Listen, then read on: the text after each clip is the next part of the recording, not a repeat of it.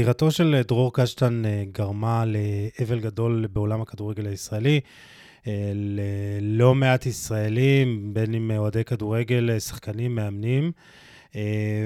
ביניהם גם אני, אני בתור מי שעיצב את תודעת הכדורגל שלי כבר מגיל צעיר, דרור קשטן היה דמות מיוחדת מאוד וחשובה אצלי.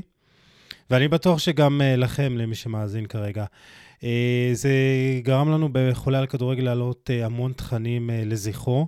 וגם לי להעלות את הפרק המיוחד הזה, פרק שרציתי הרבה זמן להעלות אותו. פרק שהוקלט בטרפוד לפני שנה וארבעה חודשים.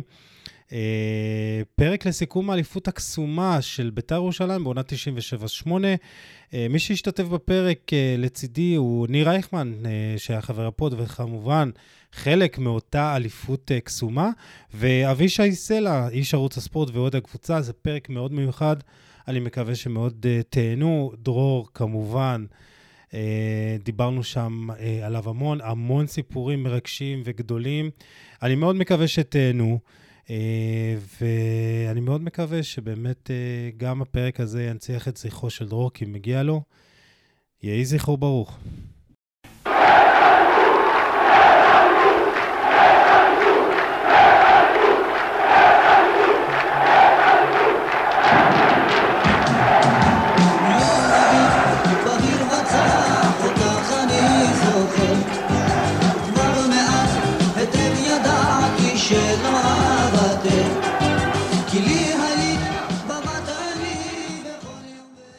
כך נפתחת קלטת האליפות של עונת 97-98. קריאות היש אליפות הפשוטות כל כך, ואז הפרח בגני של זוהר ארגוב נכנס. האליפות של 97-98 היא אליפות כל כך קסומה, מיוחדת, מרגשת ועוצמתית. אליפות שהיה בה הכל, מכדורגל מהסרטים ועד לדרמות על צורכים. זו אליפות שחובקת בתוכה הכל. זו אליפות שכל אוהד וכל אוהדת יזכרו אותה לעד. וזה לא משנה אם אתם חושבים שהיא הגדולה מכולן או לא, זו אליפות מיוחדת במינה. והשיר של זוהר מתאים גם להיום. וכל אוהד שידקלם את המילים בוודאי ירגיש כמיהה וגעגוע לאותה תקופה ולאותה קבוצה. לא רק ישיר פותח את אותה קלטת. תקשיבו למילים. מאז הלכת יומי קודר, ארוך ומשעמם. לשווא רוצה אני לשכוח ולהתעלם. חזרי מהר כי בלעדייך עולמי שומם, נדמו מיתרי קולי וכינורי דומם. ביתר של אז הייתה כל מה שאנחנו רוצים שהיא תהיה היום. כולנו תקווה שהיא עוד תחזור. פרק ספיישל על אותה עונה קסומה שהסתיימה עם אליפות גדולה. פתיח ומתחילים.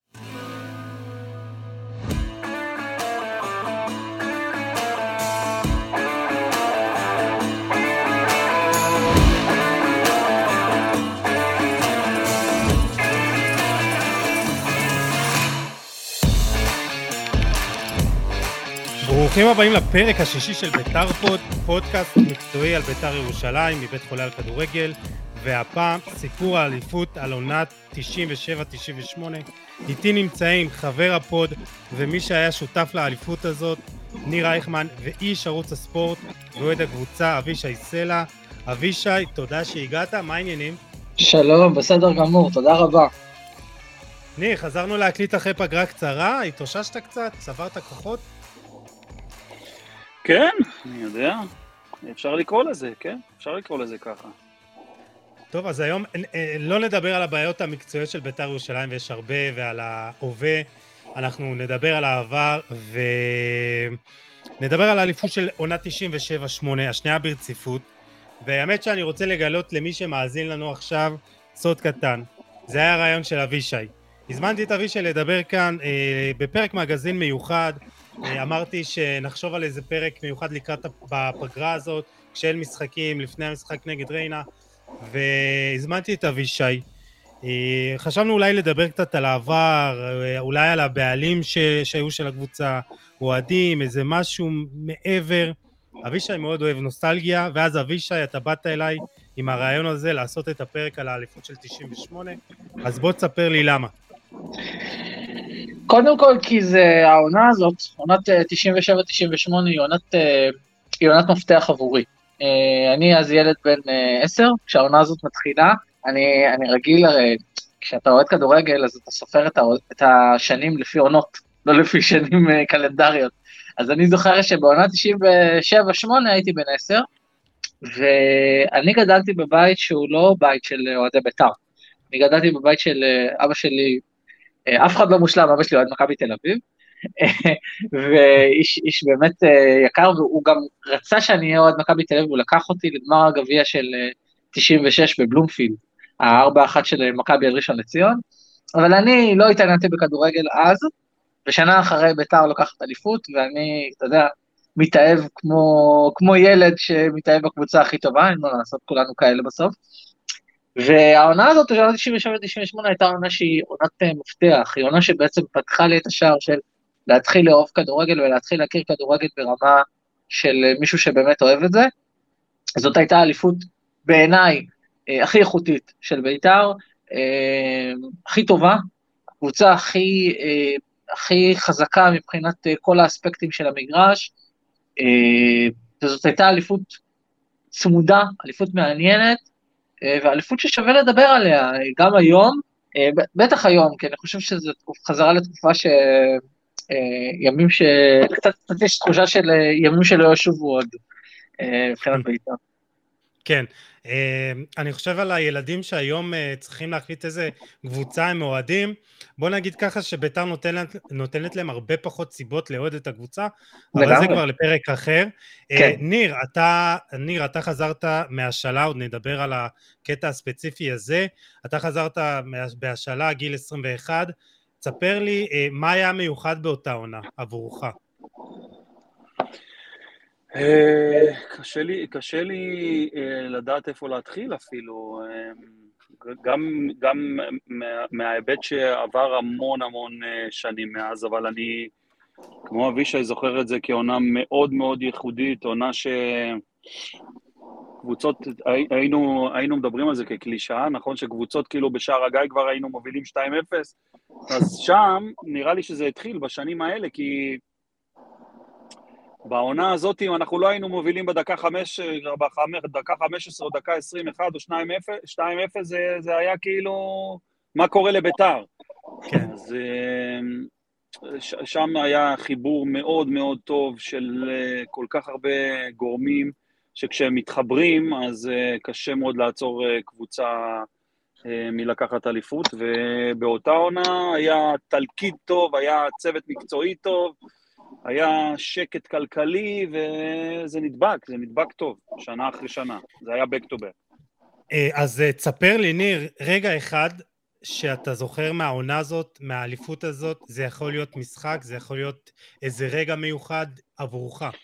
כן, אישי. אני זוכר, אני זוכר את המשחק האחרון, שאני לא יודע אם זה היה האחרון, אבל זה היה המשחק הרשמי שבו הוכתרנו, שאני מוצא את עצמי, האוהדים פרצו למגרש, אוהד אחד מושך לי את רגל ימין יחד עם המגן שהיה תקוע בקרסול, ורגל, ואוהד אחר מושך לי את רגל שמאל, ואני עוד שנייה מרגיש שאני עושה שפגאט, עוד שנייה נקראים לי, נקראות לי המפסעות, ואני צועק לאנשים שיצילו אותי, ממש ככה זה היה, וזו הייתה שמחה אדירה. קוריוז נוסף שהייתה מאותה עונת אליפות, שאני גם בגלל זה לא שוכח אותה, שכשהעבירו את השמפניות בחדר הלבשה, זה סיפור שכולם צחקו עליו כל הזמן, וצחקו עליי כל השנים, שהחלפנו, שהחלפנו את ה... שהעברנו את השמפניה בין אה, שחקן לשחקן, אז כמובן אני עם החוסר אה, מזל שלי בעניינים האלה, אמ, אה, שותה לגימה, אוהד, נותן נקישה קטנה על ה-bottom of the, of the שמפניה, כאילו על, ה, על התחתית של השמפניה, ושובר לי חצי שן. שובר לי חצי שן. אני את כל החגיגות בכיכר ספרא, הוא מחייך, וכולם קראו לי מושון, לא מחייך, מפחד לצחוק, כולם צחקו עליי, ויום למחרת, שכולם בהנגובר, וכולם ישנו עד איזה שתיים, שלוש, אני בשבע בבוקר כבר הייתי אצל רופא שיניים בבניין כלל, ובשבע כבר מתראיין לתוכניות רדיו וטלוויזיה, לא תפסו את אף אחד, רק אותי, רק אני הייתי ער. זה גדול. אז אני לא, אז זה אלה, אלה שני, אלה שני דברים, תקשיבו, ש, שבאמת אה, זה היה... זה היה כן, אז, אז אני אהיה פה ככה על ה Transfermarkt ופח, וננסה להגיע לתאריכים ומשחקים מדויקים, אז משחק כן. האחרון בטדי נגד מכבי פתח תקווה. ניר, אתה עלית דקה... כן, אתה עלית דקה 54 במקום רענן דרעי, אבל uh, קוריוז יפה וסיפורים טובים. אנחנו מאוד נשמח. Uh, את האמת זה פרק שגם חשוב לי להעלות את המורל. גם בשנה החדשה, כן. גם לקראת העונה ופתיחת העונה המאוד מאתגרת. אז אני מאוד מקווה שמי ששומע את הפרק עכשיו מעלה קצת חיוכים וריגושים, ויש כל כך הרבה, אה, גם אה, תקלט את האליפות שעוד נדבר עליה. אה, מקווה שזה יעשה לכם טוב. אבישי, מה אתה זוכר, רגע שאתה זוכר מהעונה הזאת? אה, וואו, האמת שיש המון המון המון, כמו שניר אמר, אה, רגעים. אה, אני זוכר, אה, בעיקר את, ה, את הלילה שאחרי הזכייה באליפות, זה תשעה במאי 1998, כי זה יום אה, מיוחד מאוד ב, בישראל, לא רק במונחים של בית"ר. בתשעה במאי 1998, במקביל לחגיגות האליפות של בית"ר ולניצחון 1-0 על מכבי פתח תקווה, פישון דקה 29, שער ניצחון, היה אירוויזיון, לא יודע אם אתם זוכרים, אבל האירוויזיון באותו יום היה, ודנה אינטרנשיונל זכתה בלילה שבו ביתר לוקחת אליפות. ואחד הזיכרונות החזקים ביותר שלי, יום למחרת, אנחנו יוצאים, אה, בכיתה שלי בבית ספר, אני הייתי אז ילד בכיתה ה'-ו', משהו כזה, ואנחנו יוצאים, ויש, אה, ואנחנו נוסעים לאיזה טיול שנתי, ואנחנו עוצרים באיזה מקום, ואני רץ לעיתון, כדי לראות את העיתון, והכותרת של העיתון, אני לא אשכח אותה, הכותרת של העיתון בידיעות אחרונות, אתם יכולים לבדוק אותי, הייתה חצויה. צד אחד, בית"ר ירושלים לוקחת אליפות, צד שני, דנה זוכה באירוויזיון. אה, אין גבול לכמה היום הזה היה משמעותי בשבילי, וזה הזיכרון, היו הרבה מאוד זיכרונות טובים, זה היה זיכרון אחד שאני מאוד מאוד זוכר, וכמובן קלטת האליפות שעוד מדאיגה בה, שהמשיכה כן. את זה אחר כך. טוב, אז אני, אני, אה, יש לי שני דברים שאני רוצה להגיד. אחד יותר אה, כללי כזה, והשני יותר ספציפי שגם ניר אייכמן אה, כלול בו, אחרי שראיתי את, אה, את קלטת האליפות הבנתי שגם אתה שם. אה, דבר כללי, אני זוכר ימי שבת, שירים ושערים, אנחנו עושים לסבא וסבתא שלי בזיכרון טוביה שם ליד השוק, וכולם בתוך הבית, את, אתם יודעים, שומרי שבת, הסבא וסבתא שלי, ואני יוצא לאוטו של ההורים, סובארו, אני לא זוכר איזה דגם, ושומע שירים שערים, באוטו בלי מזגן חם ולא יודע מה, ואני שומע שירים ושערים. אין פייסבוק, אין וואטסאפים, אין אפליקציות, אתה כולך עם אה, קאמי ברץ, אליהו בנון והחברים, והאות הזאת... תמיד זה אליהו בנון. כן, אליהו בנון תמיד אה, שידר אותנו. בטדי. כן. ואני תמיד זוכר את, ה, את השער, את הסימן המיתולוגי, וזה היה באמת איזה אחד, תמיד אני זוכר, שאני זוכר כדורגל בשנות התשעים, זה שירים ושערים, לשבת באוטו בימי שבת אה, ולשמוע שירים ושערים ולהתעדכן. וזיכרון יותר ספציפי זה המחזור, אה, משחק נגד הפועל ראשון לציון, אה, מחזור חמישי, אה, השלושה של אישטבן פישון והשער האחרון שהוא תוקע את הכדור הזה ב... בחיבורים, במשולש, ומי בישל לו את זה? ניר אייכמן עם העקב, אה, אפילו... איזה שער אה, גדול. כן, אפילו אה, פישונט אה, מדבר על זה בסדרת אה, כתבות של אה, משה ארזי האדיר, שעשה באמת אה, סיכום אליפויות וגם הסיכום הזה. אה, אז פישונט אה, מתראיין למשה ואומר לו שהוא זוכר את זה והוא זוכר את העקב של אה, ניר אייכמן והשער הזה, הכדור שנתקע שם במשולש, אה, זה היה, אני לא אשכח את זה לעולם. ניר, אתה זוכר את הרגע הזה? את המשחק? האמת שבמעורפל. אה, היו כמה רגעים שאני כן זוכר טוב, אבל עברו המון שנים, ואני, האמת, האמת, האמת, אני לא רוצה לאכזב, אבל אני לא איש של נוסטלגיה. אני לא, לא, לא כזה איש של נוסטלגיה, אבל אמ, אני זוכר, אני זוכר דווקא את המשחק, ה, את המשחק הגומלין בטדי, שאני חושב שהבקעתי נגד ראשון לציון. נכון, אמ, נכון. גם את המשחק המדובר אני זוכר, אבל אתה מחדש לי שאני זה שנתתי לו את העקב לפישון. אגב, אה, כן. כן. אחד הדברים, אפרופו, אפרופו קלטת האליפות, זה שאני זוכר עד היום את השידור של השער של אה, רייכמן אה, במשחק נגד ראשון. אבוקסיס, מתעתע, נכון, משגע, נכון, מוסר, נכון. רייכמן, ארבע שתיים. נכון. רגע, נכון, אגב, נכון. באותה תקופה היה לי תספורת, היה לי קסדה, ואנשים טענו שאני דומה לני רייכמן, זו הייתה מחמאה גדולה עבורי, אני חייב להגיד, אז אני חייב להגיד שזה מאוד החמיא לי, אז לפחות, היום אני קצת שונה. אוקיי, זהו, אני האמת שאני זוכר מהמשחק הראשון הזה מול ראשון עוד דבר אחד, וזה את הגול, את הקלוז-אפ על הכדור נעוץ שם כמו חרב, והדבר כן. השלישי זה הלוק, השוק של אייל לחמן, מאמן נכון, ראשון נכון. באותה תקופה, זה היה פשוט שלושה פריימים. פישון כובש, הכדור ננעץ, ולחמן עומד שם בהלם מוחלט, אני זוכר שראיתי את זה לפני כמה שנים במערכת, במקרה לחמן גם היה שם, אה, במערכת של ערוץ הספורט, אז זה היה מאוד מאוד אה, מצחיק, וכן, עונה, רגע אדיר, רגע אדיר של כדורגל. כן, אז אה, קודם כל, זה, זה, בוא נדבר על קלטת האליפות, ואז משם נזרום לעונה הזאת. כן. Uh, אבישי, גם אתה אמרת לי, תצפה בקלטת הזאת, וישבתי ככה כהכנה לפרק כדי לרענן את הזיכרון. אם ניר לא בן אדם של נוסטלגיה, אני לא בן אדם של זיכרון uh, לטווח ארוך, ואני חייב קצת לרענן, וצפיתי איזה שעה וחצי. מרתקת, זה מעלה זיכרונות טובים, זה yeah. הרבה רגעים שאתה אומר וואו, ו- וגם השערים וגם הדרמות, ופתאום כתבות צבע על אה, אה, אה, ההונגרים והביקור של ביתר בבית החולים. אה, אז בוא נדבר קצת על הקלטת. אמרת שאתה מאוד אוהב את, ה- את הדבר הזה, שזה משהו מאוד ייחודי. כן, למה. זאת, זאת, התקופה, זאת התקופה שבה יש דבר כזה שנקרא קלטת אליפות. אם אני חושב כן. שאנשים לא כל כך יודעים מה זה הדבר הזה, קלטות VHS שהיו מוציאים כל שנה לאליפות, לא רק לאליפות שלנו, גם לאליפות של מכבי חיפה ב-94 וגם לאליפות של מכבי תל אביב וגם לאליפות של הפועל חיפה שנה אחרינו, לדעתי פחות או יותר ב-2000, 2001 זה מתחיל להתפוגג המנהג הזה, אמ, ולדעתי ברגע שכל העניינים עברו לאינטרנט, זה קצת היה קשה לאסוף את הדברים האלה, אבל הייתה קלטת אליפות באמת, ואני זוכר את עצמי יושב מול הקלטת הזאת ולומד אותה בעל פה כמו כתבי קודש. זאת אומרת, אה, אני זוכר את השידורים של כל השערים, ואני זוכר כל משחק איך נגמר וכמה היו, ומי כבש מתי, ואירועים כאלה ש... עם השנים, אחר כך ראיתי את התקצירים המלאים בקלטת בגלל קוצר הזמן, יש רק את הגולים. כן. ואני ממש זוכר כל שער, ואחר כך כשאתה רואה את ה, גם את החוויה בשלמותה, אתה לפעמים מבין אפילו עוד יותר כמה הקבוצה הזאת גדולה, אבל כבר אז, אה, הרגעים, וכמובן הפתיח הבלתי נשכח עם השיר של אה, בפרח בגני, של זוהר כן. ארגוב, שאגב, עד היום כשאני שומע את השיר הזה, נזכר בקליפ הזה, הקליפ הזה שבו מראים את אה, אבוקסיס חוגג, ואת סביליה חוגג, ואת עמר עושה את התנועה של ה...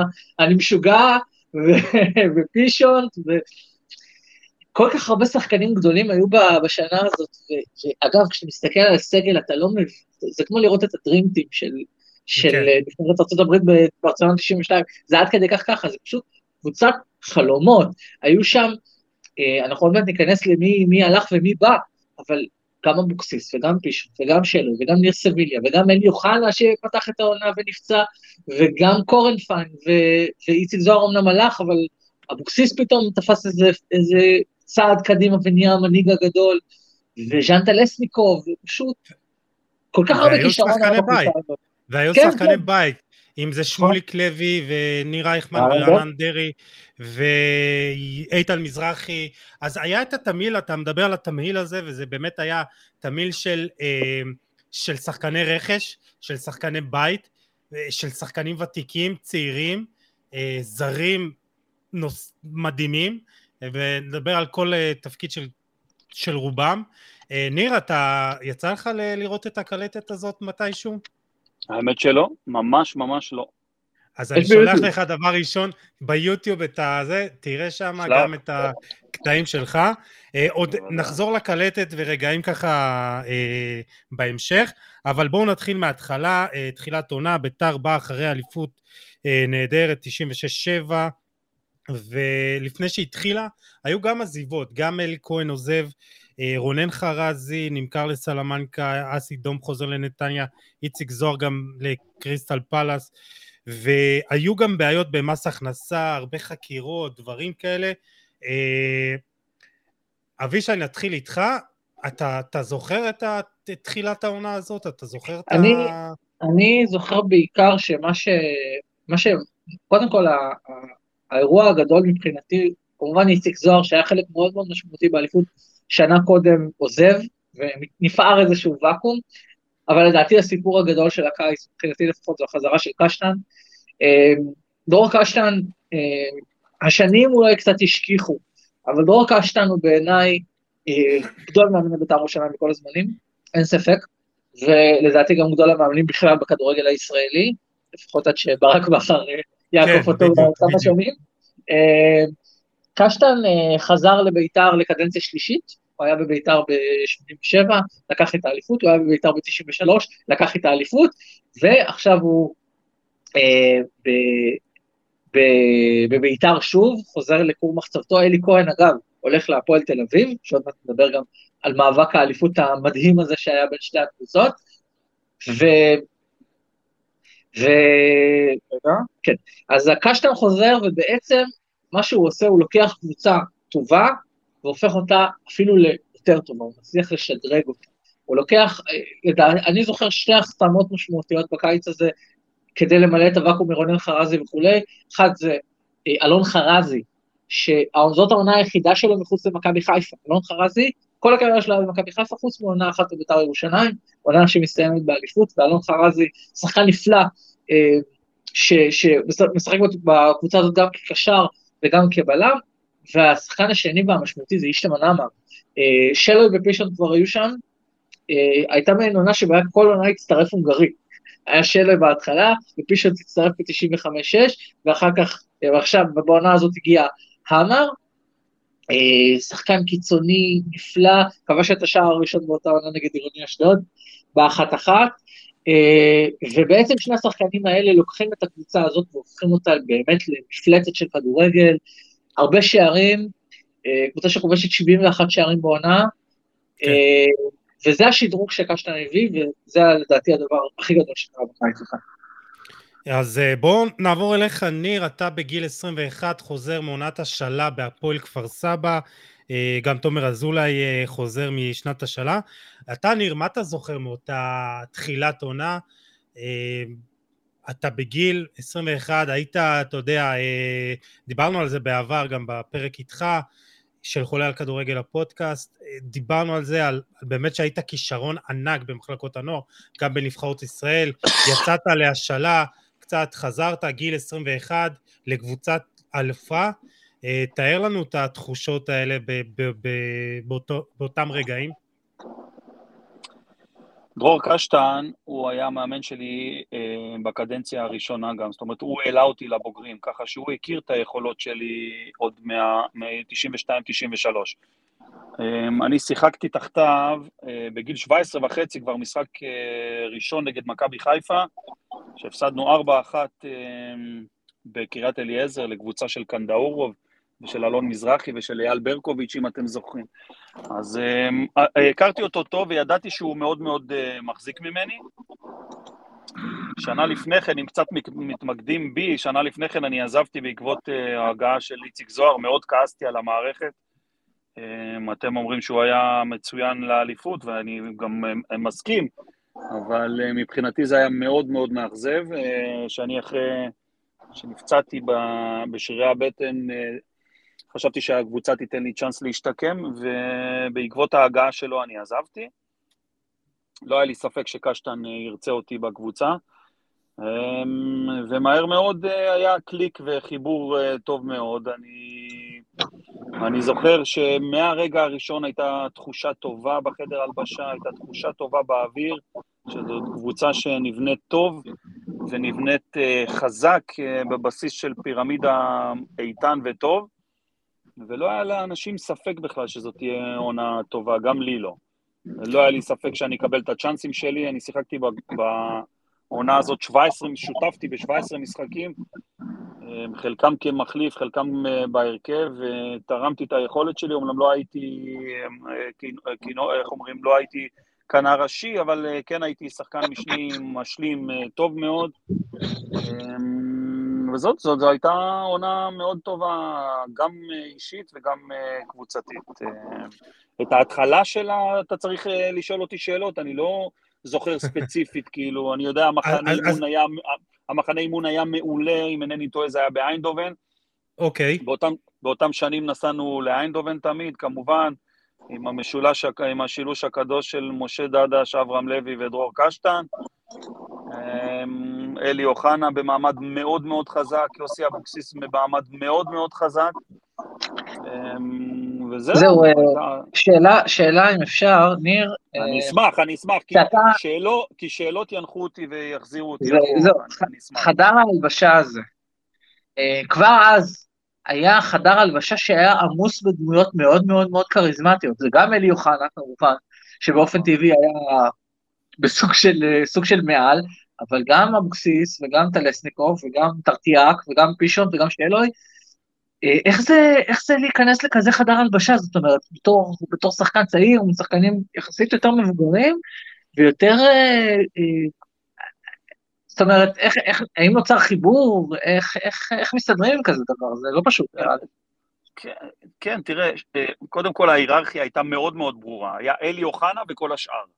זאת אומרת, לא היה, כן, זה היה אלי אוחנה, עם האימון קשה מדי, אז אלי אוחנה ניגש למאמן כושר, ואומר לו כמה מילים באוזן, והאימון מתחלף. עם אה, אלי אוחנה, דלת פתוחה לדרור קשטן, חוץ ממנו אף פעם, ואף אחד אחר, עם, עם הזמן ועם החודשים ועם השנים, גם לאבוקסיס הייתה דלת פתוחה, אבל אף אחד לא היה מעז לדבר איתו.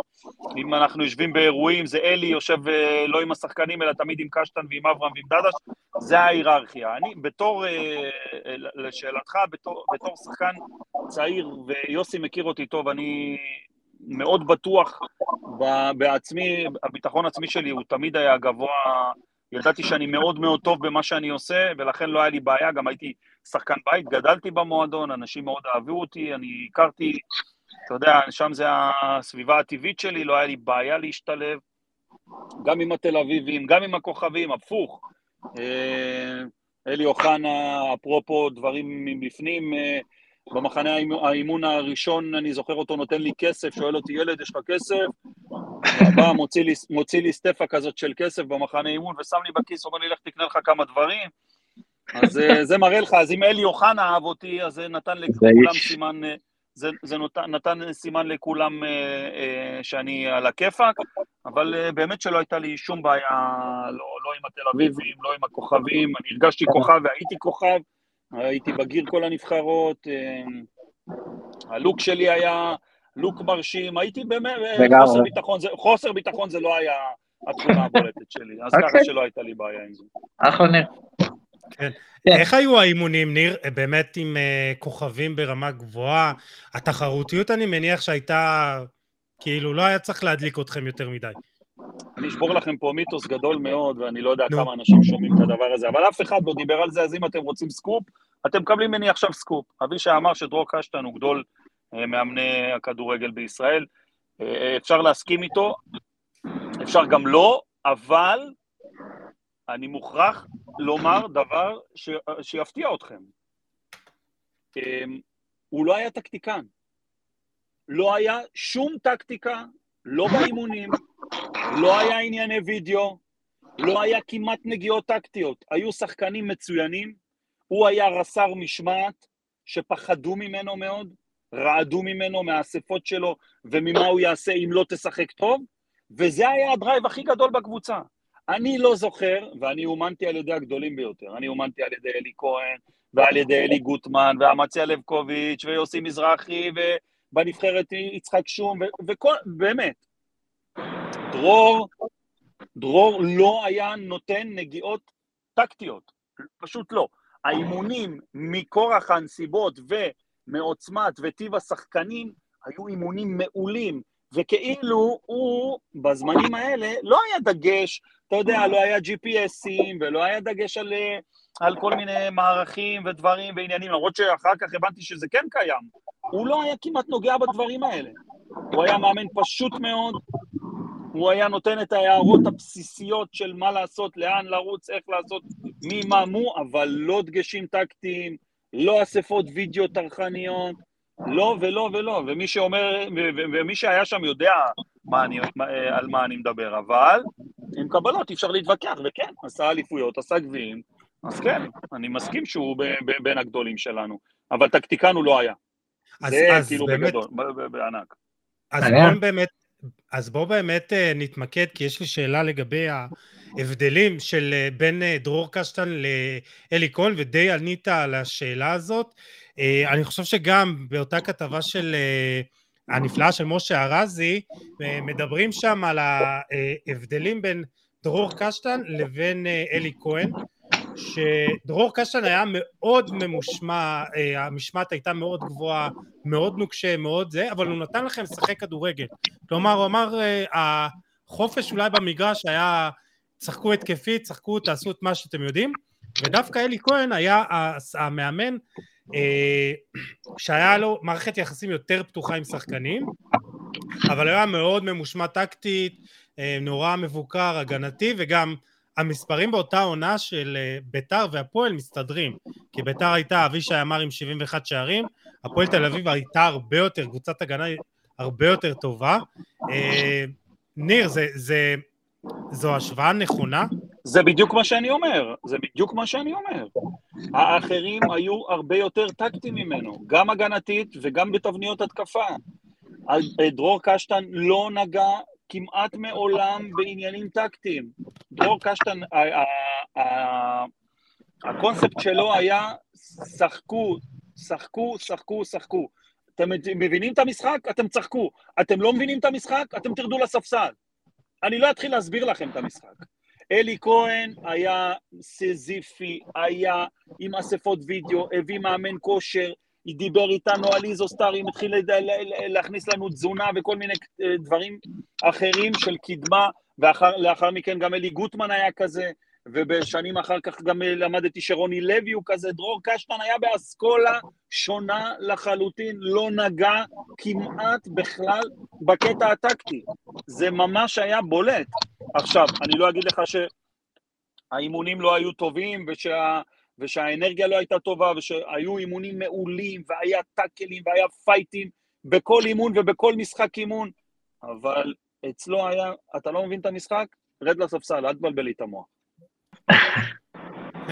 ככה, ככה, ככה, ככה, זה כן. ככה, כאילו, אני ממש, זה, אני לא מקצין ולא כלום, זה הזיכרון שיש לי. אז uh, זה באמת uh, מחזיר אותי גם עוד פעם לכתבה של משה ארזי, כי הוא באמת, הוא, ראיין גם אותך uh, ואת ניר סביליה, והוא באמת מספר שם, ניר סביליה על איזה פעם אחת שהוא שטף אותו, שעה רק ניר סביליה, ניר סביליה. זה היה, אספות של, אספות של דרור זה היה זוועה. אספות של דרור קשטן, עכשיו הוא היה חכם, הוא היה עושה אספות בימי שישי. בימי שישי, שהוא עושה את האספות שלו, וכל אספה הייתה בצבע, הוא כאילו בחר מדי שבוע מישהו להתמקד בו ולקרוע אותו לגזרים, למען יראו כל האחרים. פעם זה אילן מה זה לקרוע? מה זה לקרוע? לקרוע ברמות שאתה לא רוצה... שאתה, אתה יודע, השבוע שמעתי, אחרי הסתירה של גיא לוזון, שמעתי מישהו מתבטא ואמר, המאמנים של פעם, אמנם לא היו נותנים סתירות, אבל היו מקללים ובנטיבוגה וכל מיני כאלה חבר'ה באספות של דרור קשטן, אנשים קיבלו שם שטיפות מפה ועד הונלולו, כולל עבדכם הנאמן. אז פעם זה סיביליה ופעם זה נראה, אנחנו בינינו כבר עשינו רולטה על מי הפעם הוא נופל. זה היה כמו האסטרטגיה שלו, הוא היה קורע מישהו לגזרים, הוא ביום בהיר אחד נכנס פעם לחדר הלבשה, מסתובב לאילן אלהרר ואומר לו, אני לא יודע אם זה בקדנציה הזאת, אילן, כן. חפש, חפש קבוצה, ביי. בפעם השנייה, ניר סביליה, אה, חפש קבוצה, ביי. אתה גם לא עולה לאימון. ניר רייכמן, אם אתה חושב שפה אתה באת לקאנטרי בגלל שזה קרוב לך לבית, הנה אני נותן לך שבועיים לחפש קבוצה ברמה, עכשיו אני, אני כבר לא זוכר, אבל אנחנו זוכרים, אני זוכר טוב טוב שהאספות שלו היו ממש ממש אה, ממש זוועתיות, כאילו אנשים היו יוצאים משם, מקבלים שטיפה של החיים, ואחר כך פשוט מתים מפחד, ובגלל זה משחקים טוב. זה היה דרור קשטן. זה היה דרור כן, קשטן. כן, כן, כן. כן. זה, זה, זה מוזר לחשוב על זה. אה, אבישי, תגובתך. אה, כן, אופי, אופי מאוד קשוח, אגב זה מאוד מזכיר, אמרו פה, אנחנו תכף נתייחס לחמש שתיים בבאר שבע, לניצחון הבאמת גדול הזה, אז באותו שבוע, לפחות כך דווח, אולי אני אוכל לאשר, היה אה, בלגן גדול עם ניר סביליה. וואי, וואי, מה שהוא עשה לו. וואי, מה שהוא עשה לו באותו שבוע, כן. וזה נגמר באמת בזה שהוא עלה במחצית השנייה, הוא לא פתח בהרכב באותו משחק, הוא נכנס במחצית השנייה, כבש צמד, הביא לביתר את הניצחון. אה, כבש צמד ובישל צמד. נכון, נכון, זה היה כן. אדיר של ניר סביליה, כן. ומשחק אה, גדול של ביתר. עם שוער שלישי, עם גריף, אפילו לא כן, גיא גריף, אח שלו, נכון. מושיקו גריף. כן, הוא קרא אותו לגזרים, אנחנו חשבנו בכלל שהוא עוזב, ואני לא יודע, הוא חס עליו או לא יודע מה, והוא עלה ועשה שם את המהפך, כן. אני אומר לך מדי שבוע. עכשיו, דבר נוסף שאמרתי והתחלתי לומר, שזה היה מאוד אה, חכם מצידו, זה לא היה כמו, כמו היום עם, אה, עם אתרי אינטרנט, שגם אם אתה עושה אספה ביום שישי, אז עדיין אפשר, ל, אפשר כאילו להוציא אותה. הוא, הרי עיתונים נסגרו, עיתונים נסגרו, מהדורות חדשות כבר היו הם, הם, הם סגורות, אי אפשר, היה, אי אפשר כבר היה אה, להדליף. עכשיו, המשחק כבר היה משוחק ביום שבת, שהחדשות של יום ראשון זה כבר על המשחק, אז אף אחד לא היה מדליף את יום שישי, מה קרה באספה, והאספות שלו, וואי וואי וואי, אלוהים ישמור. אז זה היה קטע חכם אה, שלו. כן, כן. לא, אני זוכר, את, אני זוכר, ויצאתי לכפר סבא, להפועל, אני זוכר מאמנים, מאמנים עושים את האספות האלה בימי ראשון. הוא לא היה מדבר איתך, תקשיב, מנצח, מפסיד, יום שבת המשחק, הוא לא מדבר איתך ראשון, שני, שלישי, רביעי, חמישי, רק בשישי, הוא כנראה היה רושם לו את הדברים, ובשישי הוא היה יכול לקרוע אותך שבוע, אחר, שבוע מראש, גם על שבת, גם על איך היית נראה ביום ראשון, גם על מה שעשית ביום שני או שיצאת ביום שלישי, הוא היה קורע לגזרים על כל השבוע, אבל היה שומר בבטן את זה, את כל השבוע. הנה, החזרנו לך כמה מזיכרונות בפרק הזה, אז יפה. כן, אמרתי אה, שאתם צריכים לשאול אותי, כן. כן. שמחנו. טוב. אה, טוב, נתקדם אה, גם אבישי ל- לרגעים מרכזיים באותה עונה. Uh, קצת אה, אירופה, אה, מפסידים לספורטינג אחרי 0-0 בבית, היה ניצחון על קלאב רוז' 2-1. אה, אני לא יודע אם שווה להתעכב על אירופה, כי ביתר אף פעם לא זרחה כן באירופה. להתעכב, כן, אני רוצה להתעכב בכל זאת על משחק אחד, וזה המשחק הביתי מול קלאב רוז'. בעיניי, המשחק הגדול ביותר של ביתר ירושלים באירופה. אה, זה משחק שבו ברוז' מובילים 1-0, וביתר הופכת בחמש דקות מדהימות, עם שני שערים של פישונט ושלוי. אה, משחק אה, בטדי, בערב, משחק שאני, זיכרון גדול, אגב, משחק ששודר באופן מוזר בערוץ אחד, בתקופה שערוץ אחד היה פשוט המשחקים של הכדורגל הישראלי באירופה, כן. מאיר אשין שידר. קפצו ליוטיוב, תראו את התקציר הזה, היה באמת תענוג. אני זוכר שני משחקים טובים, אולי זה לא מאותה עונה, סליחה. מה, בנפיקה? כשאני משחק, כשאני משחק, בנפיקה זה היה עונה אחרת. כן. נגד בנפיקה מפסידים 6-0 בחוץ, מנצחים פה 4-2 עם תצוגה מטורפת שלנו, ואותו דבר עם גלסגו, מפרקים אותנו שם, ופה אנחנו עושים תיקו עם עופר שטרית שנתן את הגול. כן. זה היו שני משחקים מצוינים גם שלי. כן, זה עונה אחרי זה.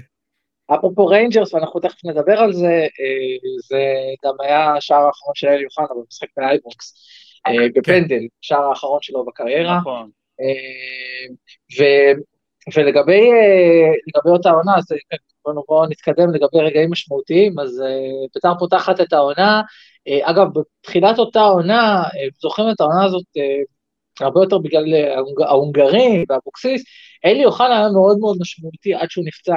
אה, בפתיחת כן. העונה הוא כבש גם ב-7-2 נגד באר שבע, וגם כבש במשחק שבו הוא נפצע מול הפועל פתח תקווה באהובה, אחת-אחת. אז בוא נדבר על המשחק הזה. זה מחזור שביעי, והוא אה, במחזור שביעי עם שני שערים ושני בישולים, והיה לו את הגול הזה נגד הפועל פתח תקווה, ראיתי אותו היום. איזה שער. נתן, הוא נתן את זה בזווית בלתי אפשרית עם רגל שמאל לפינה הקרובה, מילימטר של בין השוער לקורה, אה, ושם הוא נפצע, אה, קורע את הרצועה הצולבת, ומה שאותי הפליא, כי רואים את זה בקלטת אליפות, הבן אדם נפצע, מדדה, וציון ננוס דוחף לו מיקרופון ברגע שהוא יורד מהמגרש, אלו, אלו תמונות שאתה לא תראה, אתה לא תראה היום. אתה לא תראה, אתה יודע, כן, זו תקופה אחרת. כן. זו תקופה אתה... אחרת, צריך להגיד, בשנים האלה, היום כן. כבר העניין רעיונות, הרעיונות אחרי משחק ותוך כדי משחק מאוד מאוד מסודרים, יש את הרעיון אחרי משחק, בהתחלה ובסוף וכולי, אז זה היה פרוץ לגמרי. אם אתה זוכר, אה, כמה שנים אחר כך היה את המשפט הידוע של יוסי אבוקסיס שהורחק נגד מכבי חיפה בקריית אליעזר ואומר אה, שופט של שתי שקל, אם אתה זוכר, אחרי הכרטיס האדום שהוא ספג. זה בגלל שהייתה תקופה שבה פשוט אה, שדר הקווים היה יכול ללכת לשחקן ולדבר איתו תוך כדי משחק או אחרי משחק, או, ובאמת זה הוליד את הרגע הזה של אלי אוחנה. אני זוכר בתור ילד, הייתי ילד, הייתי מעריץ גדול של אלי אוחנה, מן הסתם, כמו כל ילד שהיה אוהד בית"ר. אה, ואני זוכר ממש עצב גדול ברגע הזה, כי, כי הייתה תחושה שהולכת העונה, זאת אומרת, השחקן הכי משמעותי שלך, והשחקן הכי טוב בכדורגל הישראלי באותה תקופה, נפצע, ומה עושים עכשיו? בית"ר ידע להתמודד טוב, נכנסו שחקנים אחרים לוואקום, אבל אז זה נראה מאוד מאוד מדאיג. אז אה, בוא נשאל את ניר, ניר, אתה... איך אתם מרגישים בתוך הקבוצה כשאלי אוחנה נפצע? גומר את העונה בעצם, ומלבד עצם זה שהוא שחקן כל כך משמעותי, הוא מנהיג, הוא, הוא הקבוצה, אמרת, הוא מעל הקבוצה אפילו. לגמרי. Uh, מה אתם מרגישים באותו רגע שהעונה כאילו נגמרה, הלכה? לא, לא, לא, לא, לא, יודע, לא יודע לומר לך ממש, כאילו, אתה יודע, תחושות ו- וכאלה, אה, אה, ברזולוציות משוגעות, אבל היינו מאוד מאוד בטוחים בקבוצה. הקבוצה הייתה עם עומק.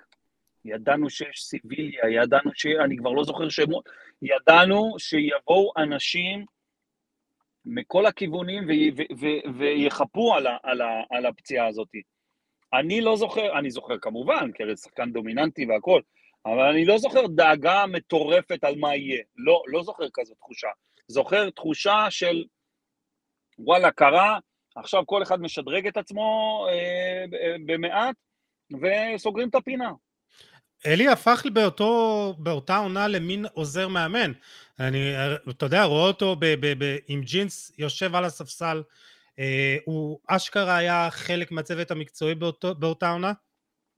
אלי היה עוזר מאמן גם בתוך המגרש. אלי היה עושה בקבוצה כבשלו.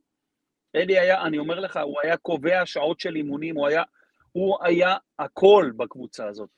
הוא חזר ממכלן כמה שנים לפני כן, הוא היה יקיר ירושלים, הוא היה דמות כריזמטית מטורפת, הוא היה נערץ, הוא, היה לו את כל החבילה, הוא היה גם ככדורגלן, הוא לא היה כדורגלן רגיל, הוא לא היה כדורגלן רגיל, הוא היה מאמן בתוך המגרש.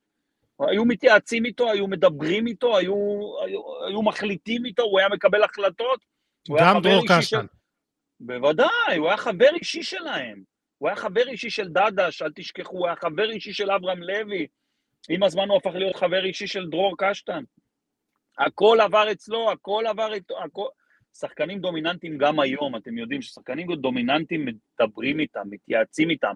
כן. בזמנו אבי נימני במכבי, או כל ראובן עטר ואייל במכבי חיפה, אלה שחקנים שהם היו לא רק שחקני כדורגל, הם היו מעל, מעל, מעל שאר הכדורגלנים. ולכן זה לא עשה, מבחינתנו לא היה שום שינוי, היה שינוי שהוא לא היה במגרש, אבל הדומיננטיות והכריזמה שלו זה היה דבר מטורף. אני זוכר את זה בתור בחור צעיר, אני... אנחנו הערצנו והערכנו אותו, וכולם רצינו להיות כמוהו. אה, אבישי, היום במקרה יצא לי לדבר עם אה, בעלה של בדודה של אשתי, וככה אה, אה, אמרתי לו שאנחנו מקליטים פרק על האליפות הזאת, ואז הוא אומר לי, חייב להזכיר, אה, רמי כהן, אם אתה שומע, זה בשבילך. הוא אמר, אני חייב, לה, חייב להזכיר בפרק הזה את האליפות של 92-93. כי האליפות ההיא סימנה איזה מין נקודת מפתח ב... ב... בהיסטוריה של המועדון, כי אלי אוחנה מגיע לקבוצה בליגה השנייה, מעלה אותה ליגה, ואז, אתה יודע, עונה אחרי זה ישר אליפות, ובעונה הזאת הוא הופך אלי אוחנה לדרגה של, של אל, של אגדת מועדון. לגמרי, לגמרי. המעבר, ל, המעבר לביתר אה, בליגה השנייה בעצם מסמן את אלי אוחנה כ... כדמות בהיסטוריה של המועדון, אולי כדמות הגדולה ביותר. אמ, ובעונה הזאת, אגב, גם החיבור של בית"ר לשחקנים, הכניסה של השחקנים הזרים למשחק, אם אתה זוכר, ב-93, אלה היו טרטיאק וגרשנייב שבאו בקיץ, ב-92, והפכו את הקבוצה הזאת לדבר הגדול הזה. אלי אוחנה ורונן חרזי בחוד, גם רונן חרזי מגיע. אה, זאת הייתה שנה גדולה של אלי אוחנה ושנה גדולה של בית"ר, אה, ואליפות של, של קשטן, שגם הגיע בשנה הזאת, אה, אם אני לא טועה, כבר עולה איתם ליגה ב-92. לא, כן. לופה קדוש עולה ליגה. אה, אוקיי. אז קשטן בא בקיץ, נכון. וקשטן שוב בא בקיץ ומשדרג את הקבוצה כמו שהוא עושה ב-97. נכון. כן, זה דבר גדול, כן. אליפות גדולה. בעיניי, עדיין, עדיין האליפות של 98 יותר מרהיבה, עוד מעט נדבר על הסוכנים אם תרצו. מסכים, אני מסכים. 98 כן. הייתה קבוצה מפלצתית פשוט. אני מסכים, אבל הייחוד של 92-3 זה שבאו מהליגה הארצית. באו מהליגה הארצית, אז היו קוראים לה ליגה הארצית, באו מהליגה הארצית ולקחו את הליגה. זה היה מטורף. אז נדבר על, ה, על התפקידים של כל אליפות במהלך ההיסטוריה אה, לקראת הסיום. אני רוצה שנתקדם למחזור העשירי. ניר, אתה מככב במשחק הזה, משחק עונה, ואני גם רוצה לשאול אותך, כי אתה שיחקת במשחק החמישי, אה, לא שיחקת לפני, ואז אתה לא משחק שוב עד המחזור הרביעי, העשירי, סליחה, ניצחון על הפועל תל אביב בטדי, אתה עולה בהרכב ומבשל לניר סביליה את השער הראשון. אה, איך זה אתה, אתה יודע, בתור שחקן צעיר כזה לא משחק, משחק משחק אחד טוב נגד ראשון, ואז שוב פעם לא משחק עד המחזור העשירי, פתאום אתה עולה בהרכב במשחק הכי גדול של העונה, ואז גם, אתה יודע, אתה, אתה טוב בו. כן. אני לא זוכר אם זה היה סדרת חינוך, או שהייתי פצוע, זה היה, זה היה או זה או זה, אבל אה, אני, אה, אפרופו זיכרונות מאותה עונה, זה אחד הזיכרונות הכי גדולים שיש לי בכלל.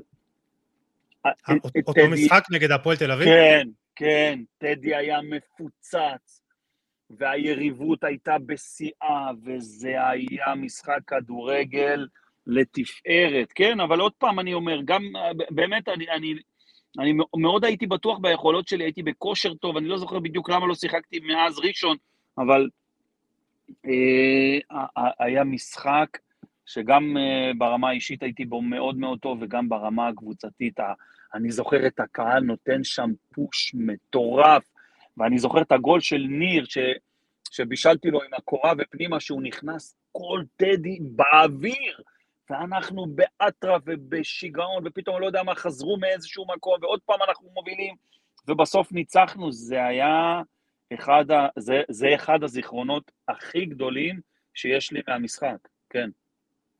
אבישי, מה אתה זוכר מאותו משחק? קודם כל באמת את השער הזה של, של סביליה, שהיה לדעתי אחד השערים היפים של אותה עונה, בעיטה כן. הפנטסטית הזאת. אה, זה היה הרגע שבו ניר סביליה בעצם לקח את המשכות מאלי אוחנה בהתקפה כחלוץ המרכזי של הקבוצה. אה, סביליה כובש במשחק הזה, פיסון כובש במשחק הזה. אה, זה אני שוב... אני בישלתי לו, אני חושב, אני בישלתי לסביליה את הבעיטה. כן, כן, כן. נכון, נכון, כן. נכון. והניצחון הזה, אגב, הדגיש שוב, וזה אספקט מעניין באליפות הזאת, זה את המאבק הצמוד בין ביתר להפועל תל אביב, זו בעצם הפעם הראשונה או היחידה בהיסטוריה שאני זוכר, שביתר והפועל תל אביב נאבקות על האליפות. אני, אה, אה, וראש בראש, עד סוף העונה, באליפות שמוכרעת במחזור הסיום, שתי קבוצות מאוד מאוד שונות באופי שלהן, ביתר ההתקפית, ה... כל, כל אחת עם האתוס שלה, ביתר עם הכדורגל ההתקפי והשערים, ולנצח בכמה שיותר, והפועל עם הנפרק אותם 1-0 קטן של אלי מוהר, אה, אז היא באמת פירקה אותם 1-0 קטן, והייתה קבוצה מאוד מאוד יעילה, עופר שטרית בעונה גדולה, אה, והפועל תל אביב נתנה פייט מאוד מאוד חזק, ובשני המשחקים אגב ביתר ניצחה, גם בטדי וגם בבלומפילד במחזור ה-25, במשחק אה, שבעצם הכריע את האליפות אה, כשמסתכלים על זה. כן. אה, כן, היה מאבק אדיר בין שתי קבוצות גדולות, זה מה שאני לוקח מהמשחק הזה, וכמובן את, ה, את הניצחון הזה, שהיה ניצחון מאוד משמעותי בשלב הזה. אז ביתר מתקדמת, עד המחזור ה-18 לא, בעצם לא מפסידה, עם תשעה ניצחונות ושמונה תוצאות תיקו, ואז מפסידה להפועל כפר סבא דווקא, בחוץ 1-0. מה זה? מחווה אמביט זה הגיאורגי, שער בבעיטה חופשית מדהימה, דקה שביעית, כן. ובית"ר לא יצא מזה. אז, אז זה. מטורף.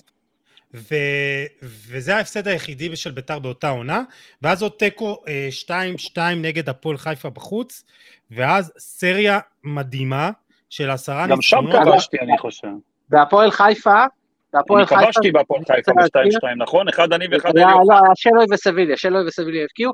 היה, אה, אוקיי. בהפועל חיפה, הפועל חיפה אגב זה היה משחק שסימן איזה שינוי, כי בהפועל חיפה, הפועל חיפה הובילה 2-0 במשחק הזה, אם אני לא טועה עופר טלקר ולירון בסיס כבשו, וביתר חוזרת במחצית השנייה, שלוי מצמק, סביליה משווה, ביתר מצליחה להוציא נקודה, ומאז ממריאה על הרצף שלה עד האליפות בעצם. כן, כן, ניר עלית בהרכב באותה עונה, אה, באותו משחק, אה, ואז באמת סריה מדהימה, אבל אז אני חושב שאנחנו, ופה נכנס הסקר שהעליתי בטוויטר של ביתר פוד, מה המשחק הכי גדול של אותה עונה, ואני נותן לכם כרגע את התוצאות, שהן די התאזנו.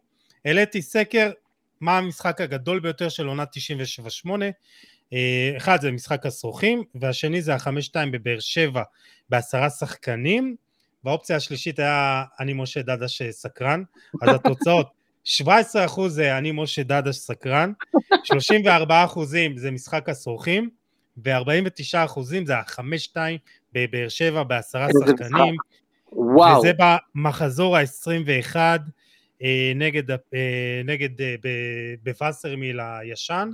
אה, שמע. ניר, אתה לא, ניר, אתה לא כן. שיחקת באותה עונה, אה, באותו משחק, סליחה. אה, מה אתה זוכר מאותו, דיברנו על האספה המטורפת עם אה, ניר סביליה באותו שבוע לפני, אתה, אתה זוכר את המשחק, מה קדם לו? קודם כל הייתי שם באותה רשימה את המשחק עם הפועל תל אביב ב- ב- ב- ב- בגדול. זה גם היה משחק, אני חושב, בין- הגדולים באותה עונה. לגבי המשחק בבאר שבע, כן, היה... זה היה משחק אה, משוגע, זה היה משחק מטורף. אני חושב שיוסי בניון הורחק גם, או ש... יוסי לא, אבוקסיס יוסי אבוקסיס. עוד מעט נכון. ניכנס למה שהלך במשחק הזה, זה משחק שמתחיל בשער בדקה הראשונה של מרקו די קוסטנצו אחרי טעות של קורנפיין, קורנפיין נפצע, נכנס במקומו נכון. לא גיא גריף אלא משה גריף, מושיקו, האח כן, שלו? מושיקו. שמושיקו גריף, שנכנס, והוא השוער השלישי, שוער שלא שיחק מעולם, והוא נכנס בין נכון. הקורות לביתר באותו משחק. הוא גם לא שיחק בנוער, הוא לא היה שוער ראשון בנוער אפילו. אני לא ממש. זוכר, אבוקסיס אותו, לא יודע מורחק. באיזה קונסטלציה. אבוקסיס מורחק אחרי עבירה על יוסי בניון בסביבות דקה 30, דקה 45 דודו חפר עושה 2-0 לבאר שבע, הבור הכי עמוק שיש, וממנו קורה הנס המדהים הזה, כן. המחצית השנייה הבלתי נשכחת הזאת עם חמישה שערים, אה, סביליה כובש שער ממש בדקה הראשונה מהרגע שהוא נכנס, ואחר כך אה, שאלוהי משווה, ופישונט כובש, והמר מוסיף אה, עוד אחד, פישונט מוסיף פישונט את החמישי, חמש שתיים בווסרמיל, אה, וואו, אה, משחק בווסרמיל היה- משחק משוגע, וכתוספת, כדי שלא נשכח אותו לגמרי, הם, הם שברו לנו, האוהדים שלהם שברו לנו את החלון האחורי של, של, של האוטובוס. אנחנו, כבר התחיל לרדת אה, הערב, אנחנו נוסעים עד ירושלים, אמנם מאוד מאוד שמחים, אבל עם אוטובוס שבור מאחורה בזכוכית הענקית, קור אימים, כולנו רועדים כל הדרך לירושלים. אבל אה, ניר, זה, זה היה משחק, זה היה משחק שעבור רבים אמר אין מצב שה, אה, שהאליפות הזאת בורחת לנו מהידיים. ומה היה מיוחד באותו משחק? מה היה במחצית? וואו, אמ, אני לא זוכר, אבל אני יכול לתאר לעצמי שהוא קרא שם כמה אנשים לגזרים, ו... ו... ועשה איזה חילוף או שניים, ופשוט אה, איך שעלינו במחצית השנייה, אני חושב הגול הראשון היה מאוד מאוד מהיר, וככה עם האנרגיה ועם הקהל, והיה... הכ- הכל נדבק, כאילו, הכל נדבק, בימים האלה שבאמת הכל נדבק, ו... וריסקנו אותם, כן? תשמע, החילוף שהוא עשה קשטן, אה, אני לא יודע, לפי Transfermarkt זה דקה 37, אה, דרור קשטן מוציא את תומר אזולאי ומכניס את ניר סביליה. כן, אני, אני חושב כן. על זה איך בעשרה שחקנים יש, לה, יש לדרור קשטן ביצים לה- להחליף אה, בלם ולהכניס חלוץ. אז ניר, תנסה בתור, אתה יודע, בתור מאמן, תיכנס לראש שלו באותו רגע, מה, מה הוא חושב הוא? בטח, הוא אמר לעצמו, אני אין לי פה מה להפסיד, אני כבר 2-0 למטה, או שאני עכשיו זה תמות נפשי עם פלישתים, או שאני פה מתרסק, המדרון הוא תלול, או שאני מתרסק, או שאני מרוויח בענק. ביצים לא, היית, לא היו הבעיות שלו, של קשטן, היה לו, היה, לו, היה לו ביצים. הוא לא אומץ וביצים, היה לו מפה ממש עד הודעה חדשה. ככה שהוא, אה, אתה יודע, לקח סיכון מחושב ופגע. גם יכל להיות הפוך. יכל להפסיד, אמר, או שאני מפסיד פה 5-0, או שאני חוזר למשחק, וזה עבד לו. אה, אבישי, זה נראה לי גם... ואני חושב שתומר כנראה, ותומר כנראה ממש הרתיח אותו. אם הוא, אם הוא הוציא את תומר אזולאי בדקה 30 או 30 ומשהו, כנראה שאו הגולים היו באשמתו, או שהוא ממש עלה לו על כל הנרבים. אה, אבישי, אתה בתור אה, אוהד, נראה לי, זה, זה אולי אחד המשחקים הכי גדולים של, שלך בתור אוהד, שתזכור לחיים שלמים. חד משמעית, וזה גם, זה גם משחק שמעבר לכדורגל הוכיח את, ה, את העוצמה המנטלית שהייתה בחבורה הזאת. אה, זה משחק שמוכיח איזשהו אה, עמוד שדרה מברזל, שגם קבוצה במצב כל כך קשה, שקבוצות יכולות להתפרק ממנו, והחילוף זה, זה גם, אם יש משהו שאתה מזהץ, גם אצל ניר, בזה, זה הרבה מאוד ביטחון עצמי. והביטחון שהיה לבית"ר בדבר הזה, גם בסיטואציה מאוד מאוד קשה, כן, כן, זה משחק, אה, זה משחק בלתי נשכח. אבישי, אה, תנסה להיזכר, תנסה להיזכר, יש מלא קלישאות בכדורגל הישראלי, אתה נראה לי פרופסור לזה. היו אומרים אז, בימים ההם, שכל האליפות חייבת לעבור בבאר שבע, אתה זוכר את המשפט הזה? הדרך לאליפות עוברת בבאר שבע, כן, יפה, יפה, יפה. אז יפה. וזה גם באר שבע של אז, גם באר שבע, זה גם בדיוק. מאוד מאוד קשה לשחק בו, וביתר יוצאת עם ניצחון אחר. מי שניצח שם, גם מכבי אחר כך, ולפני, כן, וחיפה, וזה, מי שניצח שם, נכון, מי שניצח שם זה היה כאילו, באמת, יאללה, הדרך לאליפות צלולה, זה היה קלישה כזה, זה היה משפט נכון. כזה. נכון. אז אה, זה באמת היה משחק אה, היסטורי, ואני ככה שוב פעם אה, מוצא את עצמי חוזר לכתבה של משה ארזי. אז מי שלא האזין עד עכשיו ומאזין עכשיו, תקראו את הכתבה המטורפת, אה, משה חוזר לכל משחק ומשחק, אה, וניר סביליה אה, אומר למשה שבשבוע לפני המשחק הוא שיחק נגד ראשון לציון, והוא היה עם חום גבוה, קשטן החליף אותו דקה שלושים, ואז הוא, ניר השתולל מכעס, הלך הביתה, החרים את האימונים, ואז שבוע שלם הוא אומר, אני, אני עוזב את הקבוצה, עוזב את הקבוצה, ואז... ואז הוא על הספסל, בעצם ברגע, ברגע הזה שהוא אומר לעצמו לפני שהוא נכנס למגרש, זו ההזדמנות היחידה ואני נותן פה את הכל, והוא עושה, נתתי לעצמי שתי סטירות, והוא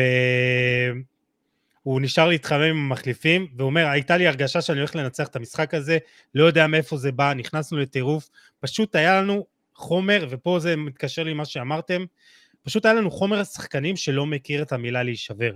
פשוט לא מכיר. זה משחק של פעם בדור, שכל שחקן ששיחק במשחק הזה צריך לקבל עליו מדליה, ואני חושב שזה באמת אה, שני המשפטים האחרונים, פשוט אה, מתארים את הכי טוב את המשחק הזה, אבישי.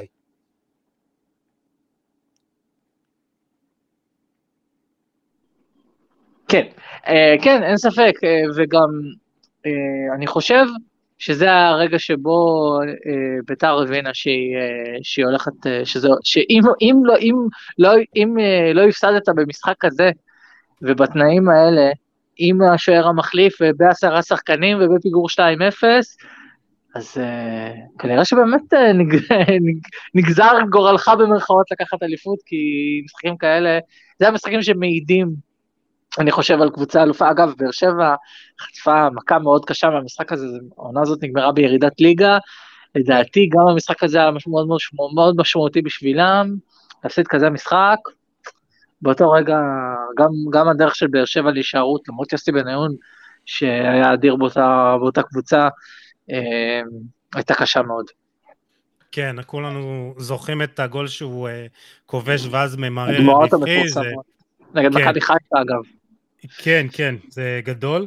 אמ, טוב, מתקדמים מחזור 25, יוצאים לבלומפילד, מנצחים 1-0 במשחק קשה מאוד, ומי כובש? פישונט האדיר, ואני חושב שפישונט בעונה הזאת, הוא סיים אותה עם 16 שערים. 15, ו... 15 לשלו היה 16. 15, נכון, ותשעה בישולים. מדהים. בעונה הזאת אני חושב שפישונט היה אה, השחקן הכי טוב, אבוקסיס נראה לי הגיע... נבחר לשחקן המצטיין באותה עונה, אם אני לא טועה, אבל פישונט... שחקן העונה באותה עונה היה יוסי אבוקסיס, אבל פישונט, כן. פישונט הגיע לשיאו בשנה הזאת. אה, אני חושב ש... וחשוב לזכור, סליחה אבישי, סליחה אבישי, שבאותה עונה, תחילת אותה עונה, הוא כבר היה חתום, הוא היה צריך להיות בפרנקפורט, ואז הוא חזר, והמעבר הזה נדחה ל... נכון, לקיץ של 98. נכון. לקיץ של 98, ופישונט, ופישונט, אה, כן, זאת עונה ענקית של פישונט, ופישונט גם מוכיח, אגב, גם הוא כבש את כל שערי המפתח בעונה הזאת. הוא כובש בטדי נגד הפועל תל אביב, הוא כובש את שער הניצחון הזה נגד הפועל תל אביב, הוא כובש בחמש שתיים בבאר שבע, הוא כובש את שער הניצחון מול בית שאן במשחק הסרוכים שאנחנו תכף נדבר עליו, והוא כובש את שער האליפות המחזור האחרון נגד מכבי פתח תקווה. כל השערים החשובים הגיעו מפישון, אה, סטפן שלו נתן עונה אדירה, ניר סביליה נתן כמות שערים נהדרת משלו, אבל פישון היה הלב של האליפות הזאת יחד עם אבוקסיס בעיניי. אה, כן, גיבור האליפות ושחקן שבלתי נשכח, אה, אחד הזרים הגדולים שהיו כאן. ניר, מה הייתה הייחודיות של פישונט? הוא היה פצצת אנרגיה מטורפת. הוא הביא איתו מקצוענות, הוא עד אז לא ראינו את הדברים האלה, הביא איתו, אה, אה, נתן דגש על תזונה ועל אימוני כוח, היה לו ארבע ראשי אה, חזק, היה, הוא היה בנוי לתלפיות והוא היה אנרגטי מטורף. עכשיו, שחקן כזה אנרגטי, שמשחק לידך, אתה לא יכול להיות אתה עם אנרגיה נמוכה, אתה, זה סוחף אותך. אתה חייב להיות גם, אתה מנסה להיות גם כמוהו, אתה מבין? אז אתה נדבק והוא נדבק, וכולם נדבקים באנרגיה, אז הקצב באימונים עולה, הקצב במשחק עולה, הוא פשוט עם טמפו מטורף היה, הוא היה עם טמפו אדיר. מתחילת האימון עד סופו, הוא היה בדופק מטורף, אותו דבר במשחקים, וזה פשוט היה מדבק. הוא היה שחקן אה, אה, עם איכויות מרשימות, אבל המרשים מכל, הוא היה גם טכני, והוא היה גם גולר, והוא היה גם כל, אבל הקטע המרשים מכולם, אם, אם היה, אם היה אז GPSים וכל מיני כאלה, זה בחור שרץ, הוא היה מפוצץ את זה.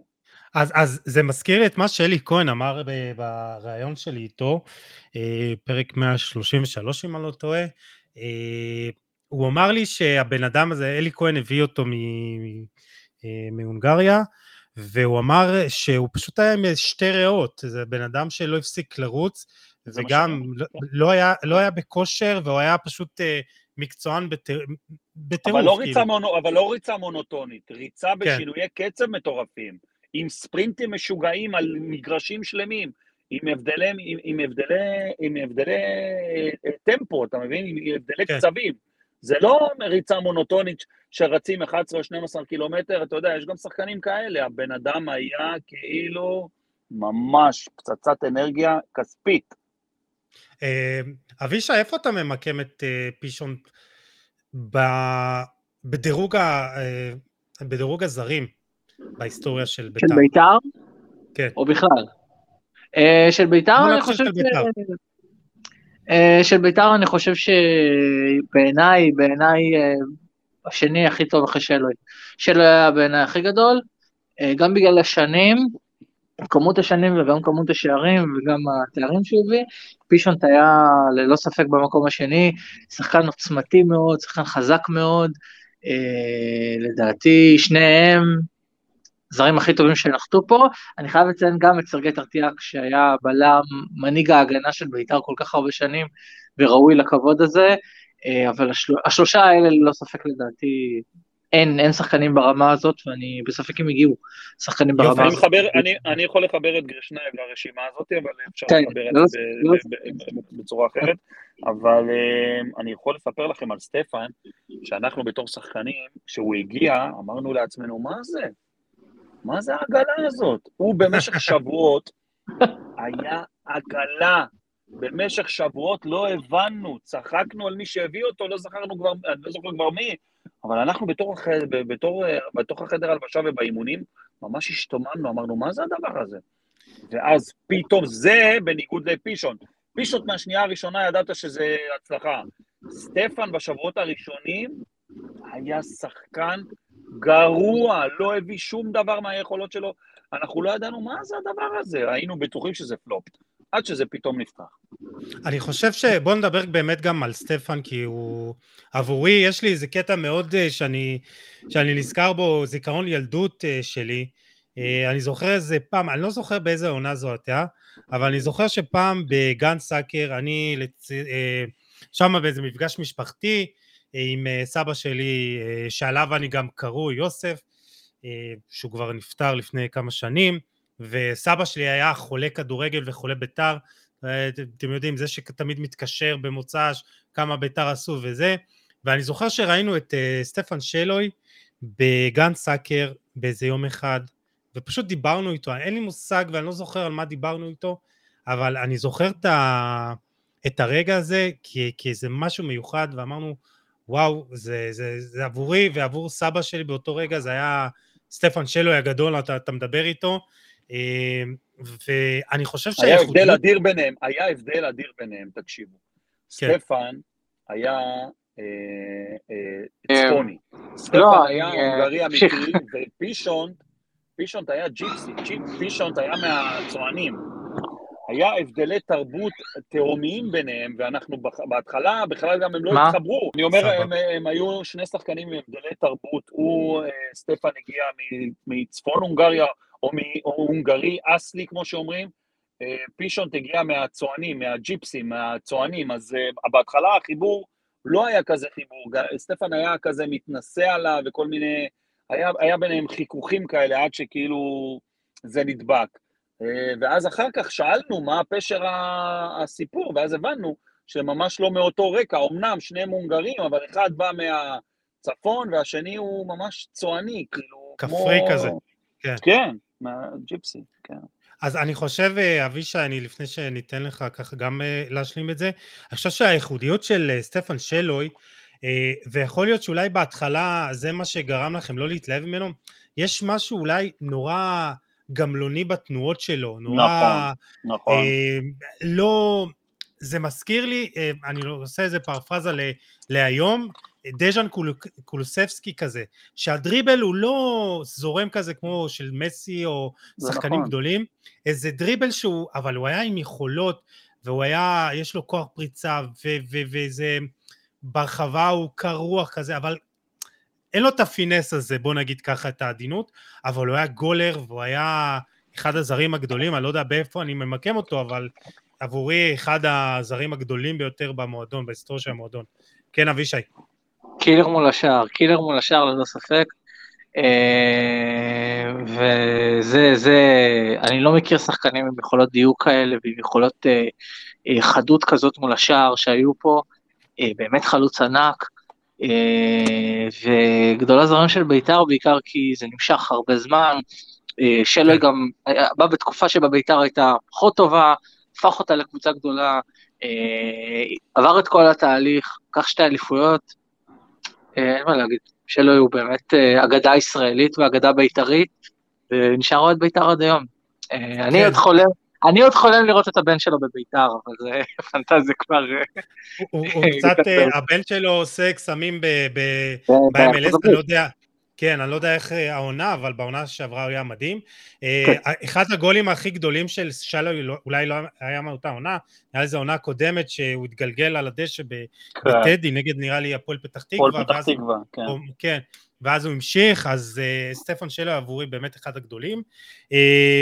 נדבר גם בקטנה עוד מעט על uh, טרטיאק. טוב, אז בואו נתקדם למשחק השרוכים, משחק לפני האחרון, בית שאן יוצאים.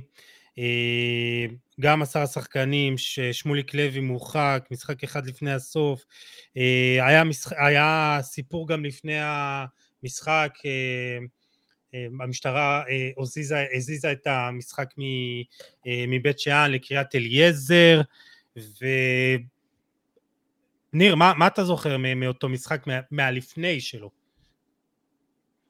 אני אגיד לך, מהלפני אני לא זוכר הרבה, אבל אני זוכר שברגע שהוא הסתיים, אנחנו נכנסנו לחדר ההלבשה, ולא ידענו, אמר לנו עוד דרור או אברהם אומר, אל תחגגו, אל תחגגו, לא ידענו אם לחגוג. הרחנו באוויר שמשהו, לא, לא, ידענו, לא ידענו איך לאכול את זה. גם אנחנו הרחנו את מה שכולם העריכו.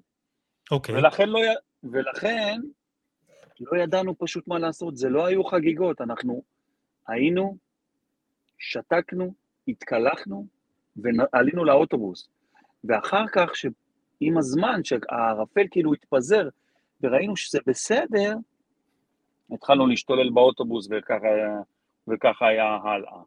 אבל בתוך, ה, בתוך הסיטואציה עצמה זה היה משהו מאוד מאוד מוזר.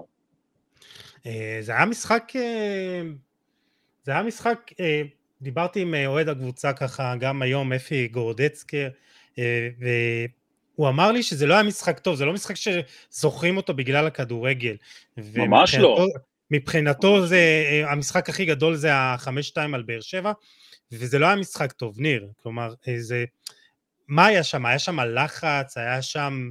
בוודאי, זה משחק, בטח.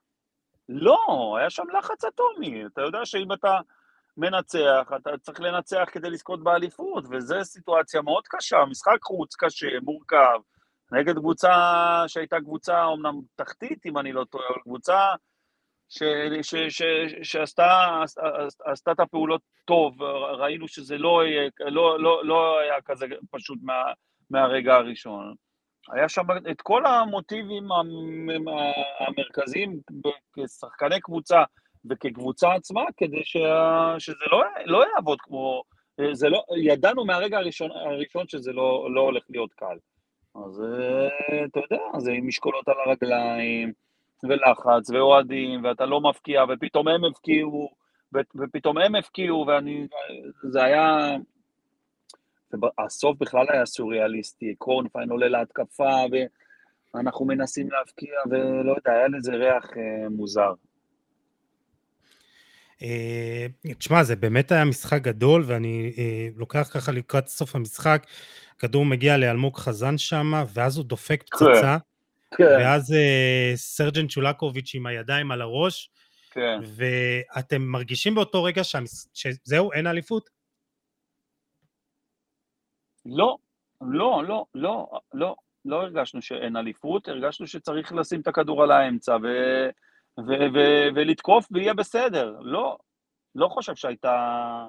לא, לא, אפרופו שדיברנו קודם על קבוצה חזקה מנטלית ושהכול נדבק אז הכל נדבק, אז גם באותו משחק אה, אני חושב שזה היה ידוע וטבעי שאנחנו נחזור למשחק ואולי אפילו ננצח אותו. לא, לא, היה, לא היה פחד, היה הלם, אבל uh, זו קבוצה שהייתה בטוחה בעצמה בכל רגע נתון כמעט במשחק, עם כל הלחץ. ואז, ואז מגיע, מגיעה הדקה 92, קרן, אה, איתן טייב שם כן. שורך את השרוכים. כן. אתה, אתה, אומר, אתה אומר שההרגשה הייתה יותר כאילו, שאולי זה הגיע לכאורה משהו חשוד מאצלהם? כן, כן, כן, כן, כן, כן, היה ריח, מה, ש, מה, מה, מה שכולם ראו וכולם העריכו, גם אנחנו הערכנו בתוך שחקנים, הייתי בספסל, ושהבקענו כן. אני גם ראשון הייתי שם בערימה של כולם, כולם שמחו, כולם חגגו, וכולם ידעו גם, ש... והעריכו שמשהו שם לא היה כמו שצריך היה להיות. גם לא בחגיגה עצמה, וגם אני אומר לך, גם לא אחר כך בחדר הלבשה. אתם, היה איזה משהו מצד השחקנים של ביתר, שאמרו לשחקנים של בית שאן, עזבו אתכם עכשיו להתאמץ, אתם גם uh, נשארתם בליגה. לא, לא, אף אחד לא דיבר, לא דיברו בין, לא דיברו, זה היה כמו... זה היה באוויר, הם כולם היו אוהדי ביתר, כולם ידעו מה ניצחון של ביתר יעשה, ו- וכמה אנחנו צריכים את הניצחון. לא היה צריך לדבר על זה, זה היה כאילו באוויר. אז uh, תאר לנו את התחוש... שזה לא, עם כל זה שזה לא, זה, זה לא זה סופר מקצועי, אבל זה היה. אתם, אתם באתם לקחתם את זה, אתה אומר. בדיוק. אז, אז הדקה 92, מרימים שם את הקרן, איציק כן. רונפן עולה, כן, אה, אה, השוער עוצר, ואז איכשהו הכדור מגיע לפישון, דיברנו על המח... נכון. השער, השערים המכריעים שלו ב, ב, ב, בעונה הזאת, ובאות, ובאותו רגע, מה, מה אתם מרגישים? כאילו, טירוף? מה זה מרגיש? מה זה טירוף? מה זה טירוף? אתה בהייפ מטורף, ואתה באקסטזה, ואני זוכר את עצמי, רצנו לערימה מטורפת של כל השחקנים והמאמנים והאנשי מקצוע, כולם אחד על השני, מה זה? זה מש- משחרר לך הנחת רווחה לעונה מטורפת.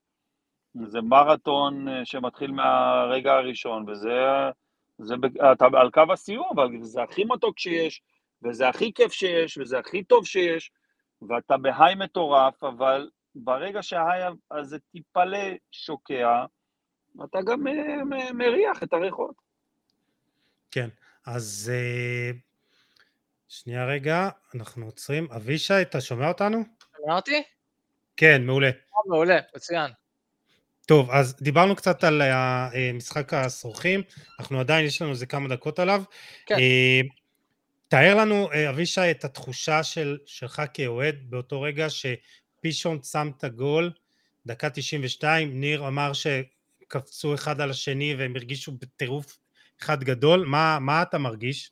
שמע, אה, אחר כך עוד נדון במורכבות של המשחק הזה ובבעיות שהיו שם, אבל בתור אוהד, וואו, אני לא מכיר רגע יותר חזק, אה, בעיקר שמחה אדירה, אני זוכר שראיתי את זה בבית שלי, אה, ופשוט אה, קפצתי על כל דבר אפשרי, אה, אותו טירוף שהיה שם גם היה אצלי. אה, כן, זה רגע, זה רגע אדיר, אה, פישונט, אה, במשחק שהוא היה משחק מאוד מאוד אה, אה, אה, מלא קשיים, אה, ו... ומלא מלא תסבוכות, וכבר היית בפיגור, כבר היית ב-2-2, והיה חשש לאבד את האליפות, ופתאום הגול הזה, תשמע, זה באמת, זה הרגע שבו בית"ר זכתה באליפות בעצם, השבוע אחר כך זה כבר היה רק ההודעה הרשמית. אבל השער הניצחון הזה של פישונט, רגע אדיר ורגע ששינה שינה את החיים שלי במובן מסוים, כי זה הרגע שהפך אותי לאוהד בית"ר באיזשהו מקום. אז אה, בואו נדבר על המורכבות הזאת. כן. אה, אלי כהן אמר לי בריאיון איתו, שאת המשחק הזה הוא, הוא מבחינתו זכה באליפות. כן. והוא אמר שהמשחק הזה היה מכור. אה, אם אני באמת, אה, זיכרוני אינו מטעה, הוא אמר במילים האלה שהמשחק הזה מכור. יש אוהדים ששמעו את זה, של בית"ר, ואמרו שמבחינתם זה מוחק גם את כל מה שאלי כהן עשה ב... אה, עבור המועדון. איפה אתה ככה, מה אתה חושב על מה שהוא אומר? תראה, אה, כאילו, שים את עצמך בתור אלי כהן. תראה, אה, במובן הזה, אלי כהן, אה, מבחינת הרגשות האישיים שלו, אין ספק שאני יכול להבין אותם. אה, אה, מה שבית שאן עשו בדקות האחרונות היה מאוד מאוד אה, בעייתי. אה, אין מה לעשות, אי אפשר, אי אפשר, אי אפשר לטשטש את מה שראינו. אה, ואני חייב להגיד שזה לא הופך את האליפות הזאת לפחות מתוקה. אה, אני חושב שהאליפות הזאת אה, הושגה בזכות, כי בית"ר הייתה באמת הקבוצה היותר טובה, אבל אה, אין ספק ש... תשמע, בסוף לא כיף לנצח ככה, לפחות לדעתי. ולכן היה, משהו, היה משהו מאוד מאוד חמוץ באותו ערב מבחינת ה... אני, היום אני יכול להגיד את זה, אז כמובן שטרפתי לא כל אכפת לך, רגע, כן. טרפתי כל רגע, אוהד- אוהדים הם אוהדים. אבל היום בהסתכלות אחורה על המשחק, אה, ובעיקר על, ה, על, ה, על מה שפורסם על המשחק אחרי המשחק, זאת אומרת העדויות של אנשים שהיו שם, לא יודע מה, מה הייתה הזווית של אה, ניר, אבל אה, אני, אני, אני חושב שהיה שם אירוע מאוד מאוד בעייתי, שקצת קצת קצת פגם בקסם של האליפות הזאת. אה, עדיף, עדיף לקחת את זה בצורה יותר אה, ישרה, נקרא לזה ככה. מסכים. עם כל מילה, מסכים עם כל מילה. ניר, אתה חושב שהמשחק הסרוכים מוריד קצת מהערך של האליפות הזאת? עוד תראה, עכשיו, כשאנחנו מסתכלים על זה, הרי אני מסכים עם אבישי עם כל מילה שהוא אמר. עכשיו, כשאתה מסתכל על זה, לא. אבל באותו, באותם רגעים, באותה, באותה עונה, באותה סיטואציה, זה היה, זה היה לזה ריח לא טוב, נקודה. אנחנו אירחנו את אותו ריח באצטדיון מהדקה הראשונה ועד דקת הסיום, וכמו שסיפרתי לך, גם בחדר הלבשה, לא חגגנו, לא ידענו אם אפשר לחגוג בכלל את הדבר הזה. היה לזה ריח לא טוב. היום, אתה מסתכל על זה, אתה קצת מגחך, אתה קצת נזכר ב, ב, בדברים, אבל אה, במרחק של זמן זה לא מוריד. באותה סיטואציה זה היה מאוד מאוד בעייתי ומורכב, כן, בלשון המעטה. אני חושב שאפשר לעשות פרק שלם על משחק הסרוכים, אבישי. אז כן, אם, אם אתה רוצה ככה לסיים אירוע, איזה משהו... אירוע, אירוע בלתי נשכח בהיסטוריה של הכדורגל הישראלי לכל, לכל הצדדים, זאת אומרת, זה הפך להיות אה, אירוע שזוכרים גם אנשים שלא נולדו אה, בתאריך הזה, יש כאלה שמציינים את זה כחג, יש כאלה שמציינים את מה, זה כחג. מה, הבן אדם בן 60, הבן אדם בן 60, הוא הולך לעירייה בבוקר, אומרים לו, אתה מהשרוכים אה, איתן טייב עד היום. איתן טייב, באמת אגב, אה, סיפור התרסקות אה, מטורף, כי, אגב, הדבר הכי סמלי בעניין הזה, לא יודע, אם אתם, לא יודע אם אתם יודעים, לאיתן טייב אין ערך ויקיפדיה. עכשיו, שחקנים שהיו בתקופה ההיא, לכולם יש. בואו, שחקנים ששיחקו ב nineties, בשנות ה-90, איתן טייב היה אחד הכוכבים העולים. לא נשאר ממנו כלום חוץ מהמשחק הזה, וזה סיפור כן, כן, זה רדף אחריו, זה רדף, זה רודף אחריו, זה רדף אחריו, כן, זה בעייתי. ולא הוא היה, הוא היה אומנם דמות מרכזית, אבל היו כן. שם עוד אנשים שעשו דברים שלא יעשו. לא, ברור, ברור, אה, היה שם... לא אחד ולא שניים. הרגע, הרגע, הרגע הסמלי ביותר, אני חושב, זה הרגע שאלמוג חזן חוגג את השער כן. השני, ואף אחד לא רץ לחבק אותו, כן, חוץ מהזר, חוץ מאג'יץ' הזר, שלא כל כך הבין כנראה מה הולך. כולם היו באוהדי בית"ר, כל בית שאן אוהדי בית"ר שרופים, חולים, מעריצים שלנו, הם היו באים לאימונים. נכון, נכון. סיפור אה, באמת, כן. נתקדם, נתקדם, באמת אפשר כן. לדבר על זה הרבה. נכון. אה, משחק, אח... אה, נקודה אחרונה, מה שהיה הזוי באמת בקלטת הזאת, רואים אה, שכל האוהדים של בית"ר פורצים לדשא, ואז אה, אייל צור שם, השופט מנסה ל... להשתלט על, ה, על המהומה, ואז הוא מחדש את המשחק לחמש שניות.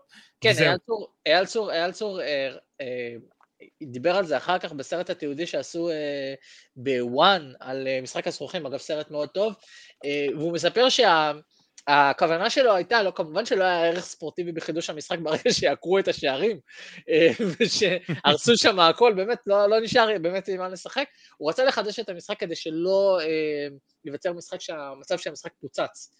ואם כן. המשחק היה מפוצץ, זה גם היה, אה, היו לזה השלכות מבחינת התוצאה שלו, כן? כי אז אה, אה, בית"ר הייתה כנראה צפויה להיענש, ואולי אפילו לאבד את האליפות. אגב, סצנה מדהימה הייתה שכאשר הקהל פורץ למגרש, משה דדש עולה לעמדת הכריזה בקריית אליעזר, ואומר לקהל, צאו מהמגרש או שאין אליפות.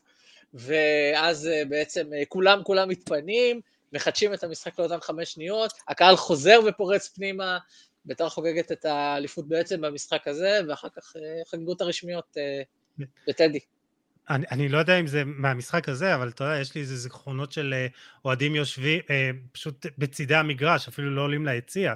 כן, אז, כן, אה... היה, היה, היה שם, אגב, הייתה, אפרופו, אפרופו מה שדיברנו אז על שדרי הקווים, באמת הייתה כן. אווירה של הפקרות מוחלטת, ה, ה, לא היה שום הפרדה. היום, אתה יודע, הספסלים זה מקום, יש את האזור הטכני, והכל שם כן. מסוגר, ואף אחד לא יכול להיכנס לתוך המגרש, זו אווירה פלילית כמובן.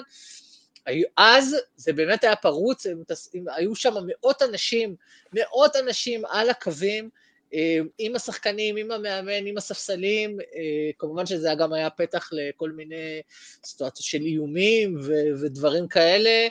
אה, כן, היה, הייתה הפקרות מאוד מאוד גדולה, וזה גם מוביל לכל מה שראינו בהמשך אותו ערב. כן, כן. אתה יודע, אני, מדבר, אני, אני, אני רואה סיטואציות של אנשים מעשנים על הספסל, דברים ש, שאנחנו לא, לא, לא קוראים. כולל שחקני כדורגל אהובים מאוד שאנחנו כן, כן. אוהבים, כן. נתקדם למשחק האליפות, הכתרה בטדי, מכבי פתח תקווה 1-0, גם משחק שהוא אה, לא גדול, אבל אה, פישון תעשה את העבודה. פישון תעשה את העבודה, אגב, אה, אה, היה, צריך לזכור, ביתר אה, אה, עוד לא זכתה באליפות, היא זכתה באליפות כאילו, מה שנקרא, באופן אה, מעשי, אבל הייתה צריכה לקחת את המשחק הזה, מכיוון שאם היא, אה, היא מפסידה והפועל תל אביב מנצחת, הפועל תל אביב אלופה. כן. אה, מכיוון שהפער היה פער של נקודה הפרש. אז אה, ביתר אה, היה דקות אחרונות של חרדה, לא יודע אם אתם זוכרים, קודם כל תומר אזולאי הורחק במשחק הזה, ביתר נשארה בעשרה שחקנים בסוף, ואם אני לא טועה בדקה ה-90, עידן טל הגיע להזדמנות שכמעט uh, יצרה שם שוויון, ולך תדע מה היה קורה, הפועל תל אביב ניצחה במשחק השני, uh, אבל הוא בעט לקורה, וביתר ניצחו 1-0 וזכו באליפות. Uh, הפועל תל אביב ניצחה 3-2 באשקלון, uh, וזה לא הספיק לה. ניר, אתה, ניר, אני רואה שאתה uh, עלית uh, בדקה 54, החלפת את uh, רענן דרעי, אה, מה אתה, אתה זוכר את המשחק? אני זוכר את המשחק, כן, אני זוכר בעיקר את סופו, אני זוכר כאילו, אני לא זוכר מתי נכבש השער, אבל אני זוכר שהדקות סיום היו כמו garbage time כאלה, שרק ניסינו להעביר את הזמן. זה לא היה, הסוף שלו לא היה משחק אמיתי כזה, אתה, זה כאילו גם היה סוג של, יאללה, בוא נגמור עם זה ונתחיל לחגוג. וכמו שסיפרתי לך בתחילת הפרק, את ה... השני זיכרונות המרכזיים שלי זה מזה שכמעט קראתי את המפסעות ושברתי את השן, אז ככה, שאלה אלה הזיכר, אלה הזיכרונות המשמעותיים. כן, זיכרונות כואבים, זיכרונות כואבים. ממש אה, אבל, ממש. ספק. אמ, היה גם, אה, זה היה גם לילה של חגיגות מאוד מאוד גדולות, בגן סאקר. כן, נסענו. כיכר ציון, כיכר נכון. ציון. אה, נכון, היינו בכיכר ספרא, ובין לבין... בין לבין היינו במסעדה כזאת או אחרת. אה, כן, היו... אחר כך אה, מועדון איזשהו, שאני כבר לא זוכר, אני חושב אוריינט ב... ב, ב אה, במוצא, זה לא היה מוצא, שזה כן היה במוצא. זה היה מוצא, זה היה מוצא. היה חגיגות, חגיגות, אני אומר לך, אנשים לא קמו, היחיד משבע בבוקר במרפאה ומתראיין לכל כלי תקשורת אפשרי, היה נראה רייכמן, תבדקו אותי. זה גדול, זה באמת קטע טוב. אני רוצה לקראת השאלה האחרונה, איפה האליפות הזאת ביחס לשאר האליפויות, אני, חשוב לי מאוד לציין עוד כמה שחקנים מרכזיים בעונה הזאת. ואני רוצה שנתחיל אה, דווקא עם איציק רונפיין, ואני חושב שאיציק רונפיין אה, הוא דמות אה, מאוד חשובה בהיסטוריה של המועדון, כמובן בהתחלה כשוער, כשחקן שהיה בשנים הגדולות ביותר של המועדון, ואחר כך גם כיושב ראש, והאיש החזק במועדון באחת מהתקופות הכי קשות שלו, אבל אני חושב שמה שהפך את איציק אורנפיין לכזה גדול, זה שהוא בכלל אה, בא מהפועל ירושלים. הוא אמנם, אה, הוא לא הגיע ישר מהפועל, אבל אני חושב שמה שבאמת אה, הפך אותו, זה שהוא הפך להיות אה, בית"רי בכל הרמ"ח איבריו, והוא הפך להיות אה, חלק בלתי נפרד מהמועדון, ובאותנו באמת אה, הוא היה, הוא היה נהדר. באמת שוער עם איכויות אדירות, וחלק מאוד מאוד חשוב גם מהעונה הזאת, אבל גם מביתר, מההיסטוריה של המועדון. כשאיציק אורנפיין אה, בקבוצה כל כך אה, התקפית ויצרנית, אה, אז אפשר היה לחשוב שהוא כאילו תפס איזה בקסיט, אבל האמת היא שקורנפיין הוא, הוא חלק עצום בקבוצה בשנים האלה ובשנות ה-90 הגדולות של בית"ר. גם בשנות האלפיים, היה לו חלק גם, ב, גם בקבוצה הגדולה של, של ארקדי, זאת אומרת, זה מישהו שהולך עם בית"ר הרבה שנים. אה, קורנפיין אה, בעיניי הוא שוער אה, קצת חסר מזל, אני חושב, כי שוער ברמה שלו היה יכול בדורות אחרים של שוערים, בטח בשנים האחרונות, לצורך העניין נניח בדור הנוכחי, אם היה נולד שוער כמו קורנפיין, אני חושב שהוא בקלות היה יכול להיות שוער ראשון, אה, ואפילו מעבר לביתר. אני חושב שקורנפיין היה שוער, אה, לא שוער מושלם, אבל בהחלט שוער מאוד מאוד מאוד מאוד אחראי, אה, שהיה לו איזה גב, איזה backbone. נהוג לחשוב על הפועל תל אביב בתור הקבוצה ההגנתית הטובה, זה נכון מאוד עליה, הייתה עם ההגנה הכי טובה בליגה באותה שנה. אבל אני חושב שגם לביתר היה איזה מין בסיס מאוד מאוד יציב, וקורנפיין, אה, האיש האדיר הזה, שהיה שומר חומות ירושלים גם הרבה אחרי שהוא פרש, אה, הוא איש, הוא היה דמות חשובה מאוד באליפות הזאת, עם טלטלים או בלי טלטלים. זאת העונה של דווקא בלי טלטלים, לדעתי, זה אחרי שהוא גילח. וקורנפיין יש לו חלק חשוב, חלק מאוד מאוד חשוב באליפות הזאת. לגמרי, ובואו נעבור למי שהיה מעוז ההגנה שלו, ודמות מאוד חשובה ב... גם בהיסטוריה של המועדון כמוהו, סרגי טרטיאק. אחד הזרים הגדולים ב- בהיסטוריה של המועדון, ואחד השחקנים המאוד משמעותיים. באותה עונה הוא בגיל 35, אה, אבל היה חלק מאוד משמעותי. אה, ניר, מה היה הייחודיות של אה, סרגי? אני, אני מכיר אותו, קודם כל, עם אותו זיכרון של שלוי, אני זוכר שאת טרטיאק ראיתי באיזה, באיזה חנות בתלפיות, והכינוי שלו היה טרקטור, אם אני לא טועה. לא, טיק טק. טיק טק, כן, כן, כן. מה, מה הייתה הייחודיות של אה, סרגי כשחקן?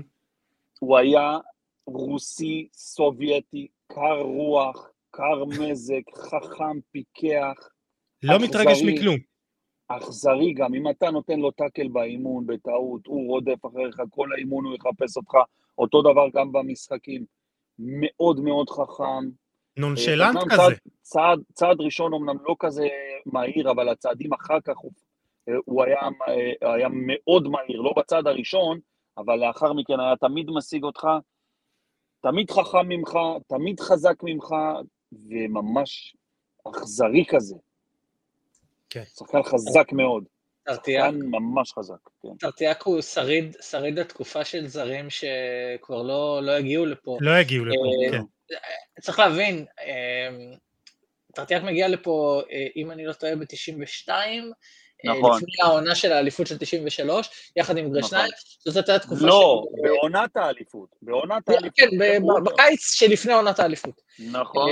92, אחרי שביתר עולה, זאת הייתה תקופה של נפילת הגוש הסובייטי, שינויים מאוד מאוד גדולים בעולם, שהביאה לפה שורה של זרים מדהימים בתחילת שנות ה-90, גם בדיוק. שורה אוברוב מגיע למכבי תל אביב, גם צ'אנוב מגיע למכבי חיפה, פולוקרוב וגרשנייב, וגרשנייב, וזה פותח, גם, כן. וזה פותח לך גם את מזרח אירופה, מה שמביא גם את ההונגרים בשלב מסוים.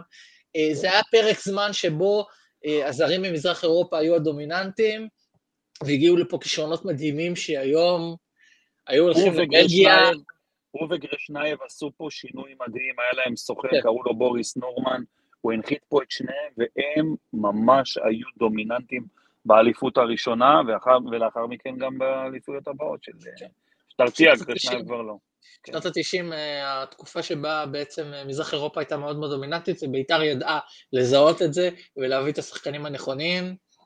אה, כן, אלה שנים, העשור בעיניי העשור הכי איכותי של בית"ר. אה, חד משמעי. תקופה בלתי נשכחת.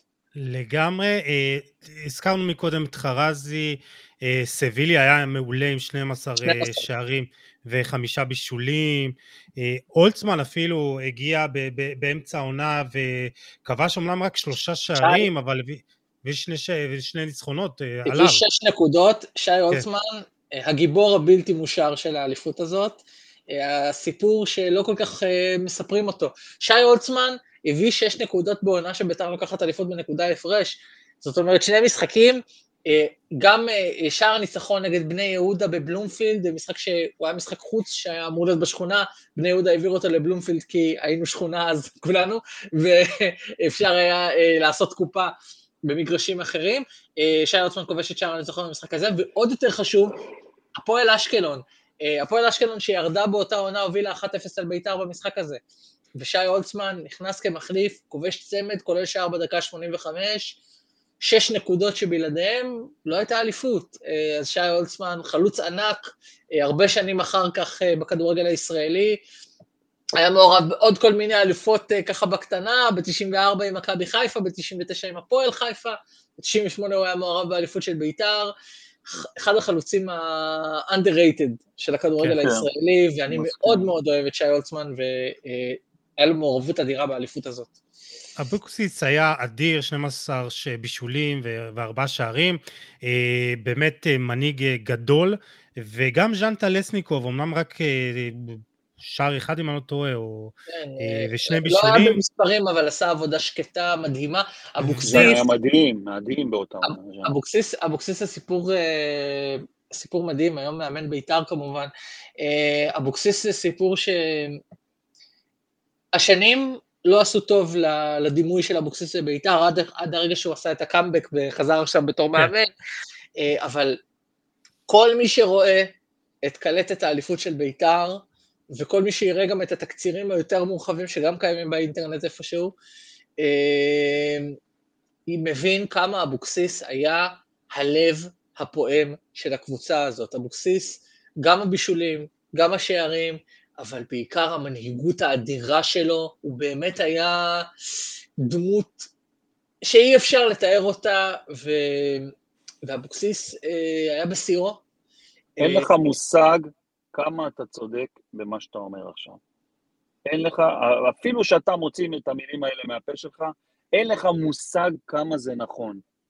השחקן, כן. השחקן הזה היה, ברגע שהוא היה משחק לידך, אתה היית רגוע. הוא היה, הוא היה מאמן על המגרש, הוא היה טכני בצורה בלתי רגילה, הוא היה מנהיג, הוא היה הוא נותן ב- ביטחון, הוא היה בוע- בועט את כל העונשינים, הוא היה פשוט מטורף באותן עונות. זה מאוד נכון מה שאתה אומר. תודה רבה, ואחד ה... אחד ה... אגב, אה, שני רגעים משמעותיים שאבוקסיס מעורב בהם, אה, אחד זה משחק הצורכים, הוא כובש במשחק הזה, שער בבעיטה חופשית אה, נהדרת, עם המשקוף הפנימי, ובשער הניצחון של פישונט מול הפועל תל אביב, לא, בבלומפילד, הוא לא היה רשום כבישול, כיוון שלא היה בישול, כיוון שאם אני לא טועה, לימלך הדף ופישונט כבש מהריבאונד, אבל אבוקסיס בנה את השער הזה, אבוקסיס שלח את הכדור אה, אה, ל... להמר שבעט בפעם הראשונה, ופישונט גיל, אה, הכניס את הריבאונד. ראיית משחק מדהימה, אה, יכולות. בישול, יכולות בישולים אדירות. ולא סתם הוא היה שחקן העונה בעונה הזאת, עונה 97-98, יוסי אבוקסיס עם כל הכוכבים של בית"ר, אבוקסיס היה שחקן העונה, ובצדק. אני בתור אה, בחור צעיר, כשהוא הגיע לביתר, כן. אה, יצאנו למחנה אימון בהולנד, ובאימון הראשון יש מין אה, ריצת כניסה לקצב כזאת סביב אצטדיון. אצטדיון, עם ממש עם... שבפנים זה הדשא ובחוץ זה כאילו אה, כזה מסלול ריצה. אנחנו רצים כולם, איך אנחנו ידענו שזה שחקן מפחיד? אנחנו רצים כולם, והוא רץ עם כולם, אבל מקפיץ את הכדור. הוא מקפיץ את הכדור, ימין, שמאל, ימין, שמאל, ורץ איתנו בנונשלנטיות, והכדור לא נופל לו. שניים, שלושה סיבובים של חימום, כולם רצים רגיל, והבחור הזה רץ ומקפיץ את הכדור, והוא לא נופל לו. אז אנחנו ידענו, כאילו, הבנו שמדובר בכישרון יוצא דופן, והוא היה פנטסטי בכל המישורים. כן. היה מאוד מאוד דומיננטי גם בחדר הלבשה כמובן. אני רוצה לציין עוד דבר אחד בקשר, בהקשר של אבוקסיס, ה-5-0 נגד אוסטריה, כולם זוכרים את ברקוביץ', כולם זוכרים את רביבו, היה לאבוקסיס משחק הוא. ענק במשחק הזה. כן, אבוקסיס היה נכון. באמת המנהיג של נכון. מרכז השדה, נכון. אה, ושחקן ענק, ו- ואחר כך אה, עשה את זה גם בהפועל תל אביב, וחזר ל- לביתר בתור מאמן. אני שמח אגב שהיה את ה closure הזה, כי זה עשה צדק עם אה, מה שאבוקסיס היה בתור שחקן בביתר. הוא לא רק שחקן, הוא לא רק שחקן נהדר, הוא בחור מצוין, הוא בחור נהדר. כן. הוא בחור משכמו ומעלה. אה, אני גם שמח, אה, הוא עשה את ה closure הזה ואני מאחל לו גם הצלחה העונה. אה, באמת אה, קוצר הזמן לא מאפשר לנו לפרגן לכל השחקנים, אבל גם המר היה אדיר ו- ואלון חרזי שהזכרת, אבישי בהתחלה. ואני רוצה שנסיים באמת אה, בקצרה, כי אנחנו הארכנו יותר ממה שרצינו, אבל אה, בשביל האליפות כזאת חייב. מגיע, מגיע. איפה, כן, איפה האליפות הזו ביחס לשאר אליפויות? אה, ניר, נתחיל איתך. אה, אני מניח שהאליפות הזאת עבורך, אה, האליפות אה, אה, היחידה שלך, עבורך זה, זה משהו שאתה לא תשכח לעולם, אבל בראייה כזאת של המועדון, בהיסטוריה, איפה אתה ממקם אותה ביחס לשאר האליפויות? טוב, אני לא כזה אובייקטיבי, כמו שאתה אומר, אבל אני, אני, אני בהחלט מסכים עם, אה, אה, אה, איתכם, שזו האליפות, מתוקה, מיוחדת, דורסנית, הקהל היה איתנו, הכל הלך טוב, הכל באמת היה, גם האליפויות אחרות, אני מניח, אני מניח עם השנים אחרים יוכלו להסכים או לא להסכים, אבל אני בהחלט מדרג אותה כ... כמספר אחד, ככה אני חושב. טוב, אז, אז בוא נעבור לאולי אה, אה, מישהו קצת יותר אובייקטיבי, נוגע לזה. אבישי, מה, מה אתה חושב, באמת, אה, ביתר גם, שש אליפויות, נכון? לא כן. לא החסרתי איזה משהו. 87, אוקיי. בכל אליפות כמובן יש את, ה, את הייחוד שלה. בדיוק. הייתה הראשונה והבתולית, האליפויות של גיא דמק היו אליפויות אה, פחות טובות בעיניי, אבל אליפות של 97-8, אליפות של 97-8 אה, בעיניי היא האליפות הכי טובה, אה, מהסיבה הפשוטה. אה, זאת הייתה האליפות הכי אה, בית"רית, במרכאות. מכיוון שבכל האליפויות האחרות, אז היה קצת דברים שעצרו אותה, ופה הייתה התפוצצות של קבוצה, אם ב-96-7 זה היה נניח שני שחקנים, אה, אוחנה ואיציק זוהר, שהובילו את כל העסק והיו משמעותיים, פה זה היה באמת אנסמבל, זו הייתה קבוצה שלמה, שלם שהיה גדול מסכום חלקיו, כל כך הרבה שחקנים נתנו עונת שיא, אה, ואני חושב שההתפוצצות והאושר שהקבוצה הזאת הביאה מבחינת הכדורגל שהיא שיחקה והשערים שהיא הבקיעה והניצחונות הגדולים, החמישיות והרביעיות אה, כמעט בכל שבוע, אין אליפות גדולה מזו. אה, אני חושב שבית"ר בשנה הזאת התפוצצה, וזאת בעיניי האליפות הכי, הכי גדולה שלה. טוב, אז אני, אני חייב להצטרף אליכם. את האליפות הראשונה אני לא, לא ראיתי, אז אני לא יכול אה, להגיד. 92-3 כן. אה, עוד הייתי, אני זוכר פלשבקים, 96-7 אה, זה גם אליפות מאוד יפה. אני חושב ש-97-8 הכדורגל היה הרבה יותר עוצמתי, שלם, תצוגות של רביעיות וחמישיות, והיה שש והיה שבע, וכמו שאמרתם, כולם היו איזו תחושה של אה, כולם משתתפים בחגיגה, וחרזי היה אדיר, ושלווי ופישונט ואבוקסיס, וכולם תרמו את החלק שלהם, ו-71 שערים זה שני שערים, נקודה 37, שערי זכות uh, למשחק, וההגנה הייתה יחסית uh, מחוררת, אבל זה לא, בית"ר ירושלים, אתה עושה... אתה מנצח 4-3. יש את לא המשפט המפורסם, יש את המשפט המפורסם מהכתבה שעשו ב... אה, סביב הקבוצה של 87, שבה, אה, אם אני לא טועה, חנן זולאי אומר שבמשחקים מסוימים הם היו באים לקשטן, ואומרים לו, אנחנו שני שחקנים בהגנה, כולם תוקפים, המגינים תוקפים, הקשרים תוקפים, החלוצים תוקפים, כולם כאן למעלה, ואז אה, קשטן אמר לו, מה הבעיה? תספגו שתיים, תתנו ארבע. זה הקבוצה כן. הזאת, זה הקבוצה הזאת, תספגו כן. שתיים, תיתנו ארבע, אפרופו ארבע, שתיים מול ראשון לציון, הנה הכל מתחבר לניר, אה, וכן, כן. אה, לגמרי. עונה גדולה, עונה גדולה. אז גם מה שאמרתי מקודם זה היה שילוב של שחקני בית עם שחקני רכש וזרים איכותיים ו- והכל הסתדר והיה איזה מארג כזה אה, מושלם של, של צוות ושחקנים והכל אז uh, באמת uh, אליפות uh, מדהימה. אני חושב שנסיים את הפרק הזה, ואני רוצה להגיד לכם תודה. ניר אייכמן ואבישי סלע, היה לי באמת פרק שהחזיר אותי שנים אחורה והעלה לי כל כך הרבה זיכרונות טובים ומתוקים ומרגשים, ומי ייתן, ואולי גם הזיכרונות האלה ישובו. אני מאוד מקווה, אולי לא העונה, אבל בעונות הבאות, חברים. קודם כל היה כבוד גדול להיות פה. אה, ושמחה גדולה גם להיות עם ניר אה, וגם להיות איתך. אה, אני רוצה להגיד שיש דבר אחד שלדעתי אני, אתה ואולי גם ניר נעשה, אני חייב לרוץ לראות את הקלטת עוד פעם, ולזכור שוב את כל השערים. אני גם הולך לראות את זה, גם אני רוצה. עכשיו עשיתם לי חשב, גם אני רוצה. הנה, אני עכשיו שולח לך, ניר אייכמן, תראה אותך כובש ומבשל, ונותן כדור עומק גדול לדניר סביליה, אם אני לא טועה. בשער. כן, קדימה. אני הולך לראות את זה, מבטיח. יופי, תודה רבה חברים. אה, תודה רבה, ואנחנו ניפרד מהמאזינים והמאזינות. היה פרק נהדר, ואם אהבתם אז תשתפו. ואנחנו ניפגש אה, בפרק הבא, אחרי ריינה, ונקווה לניצחון. אז אה, שנה טובה ומוצלחת. יאללה בית"ר. תודה רבה לכם, חברים.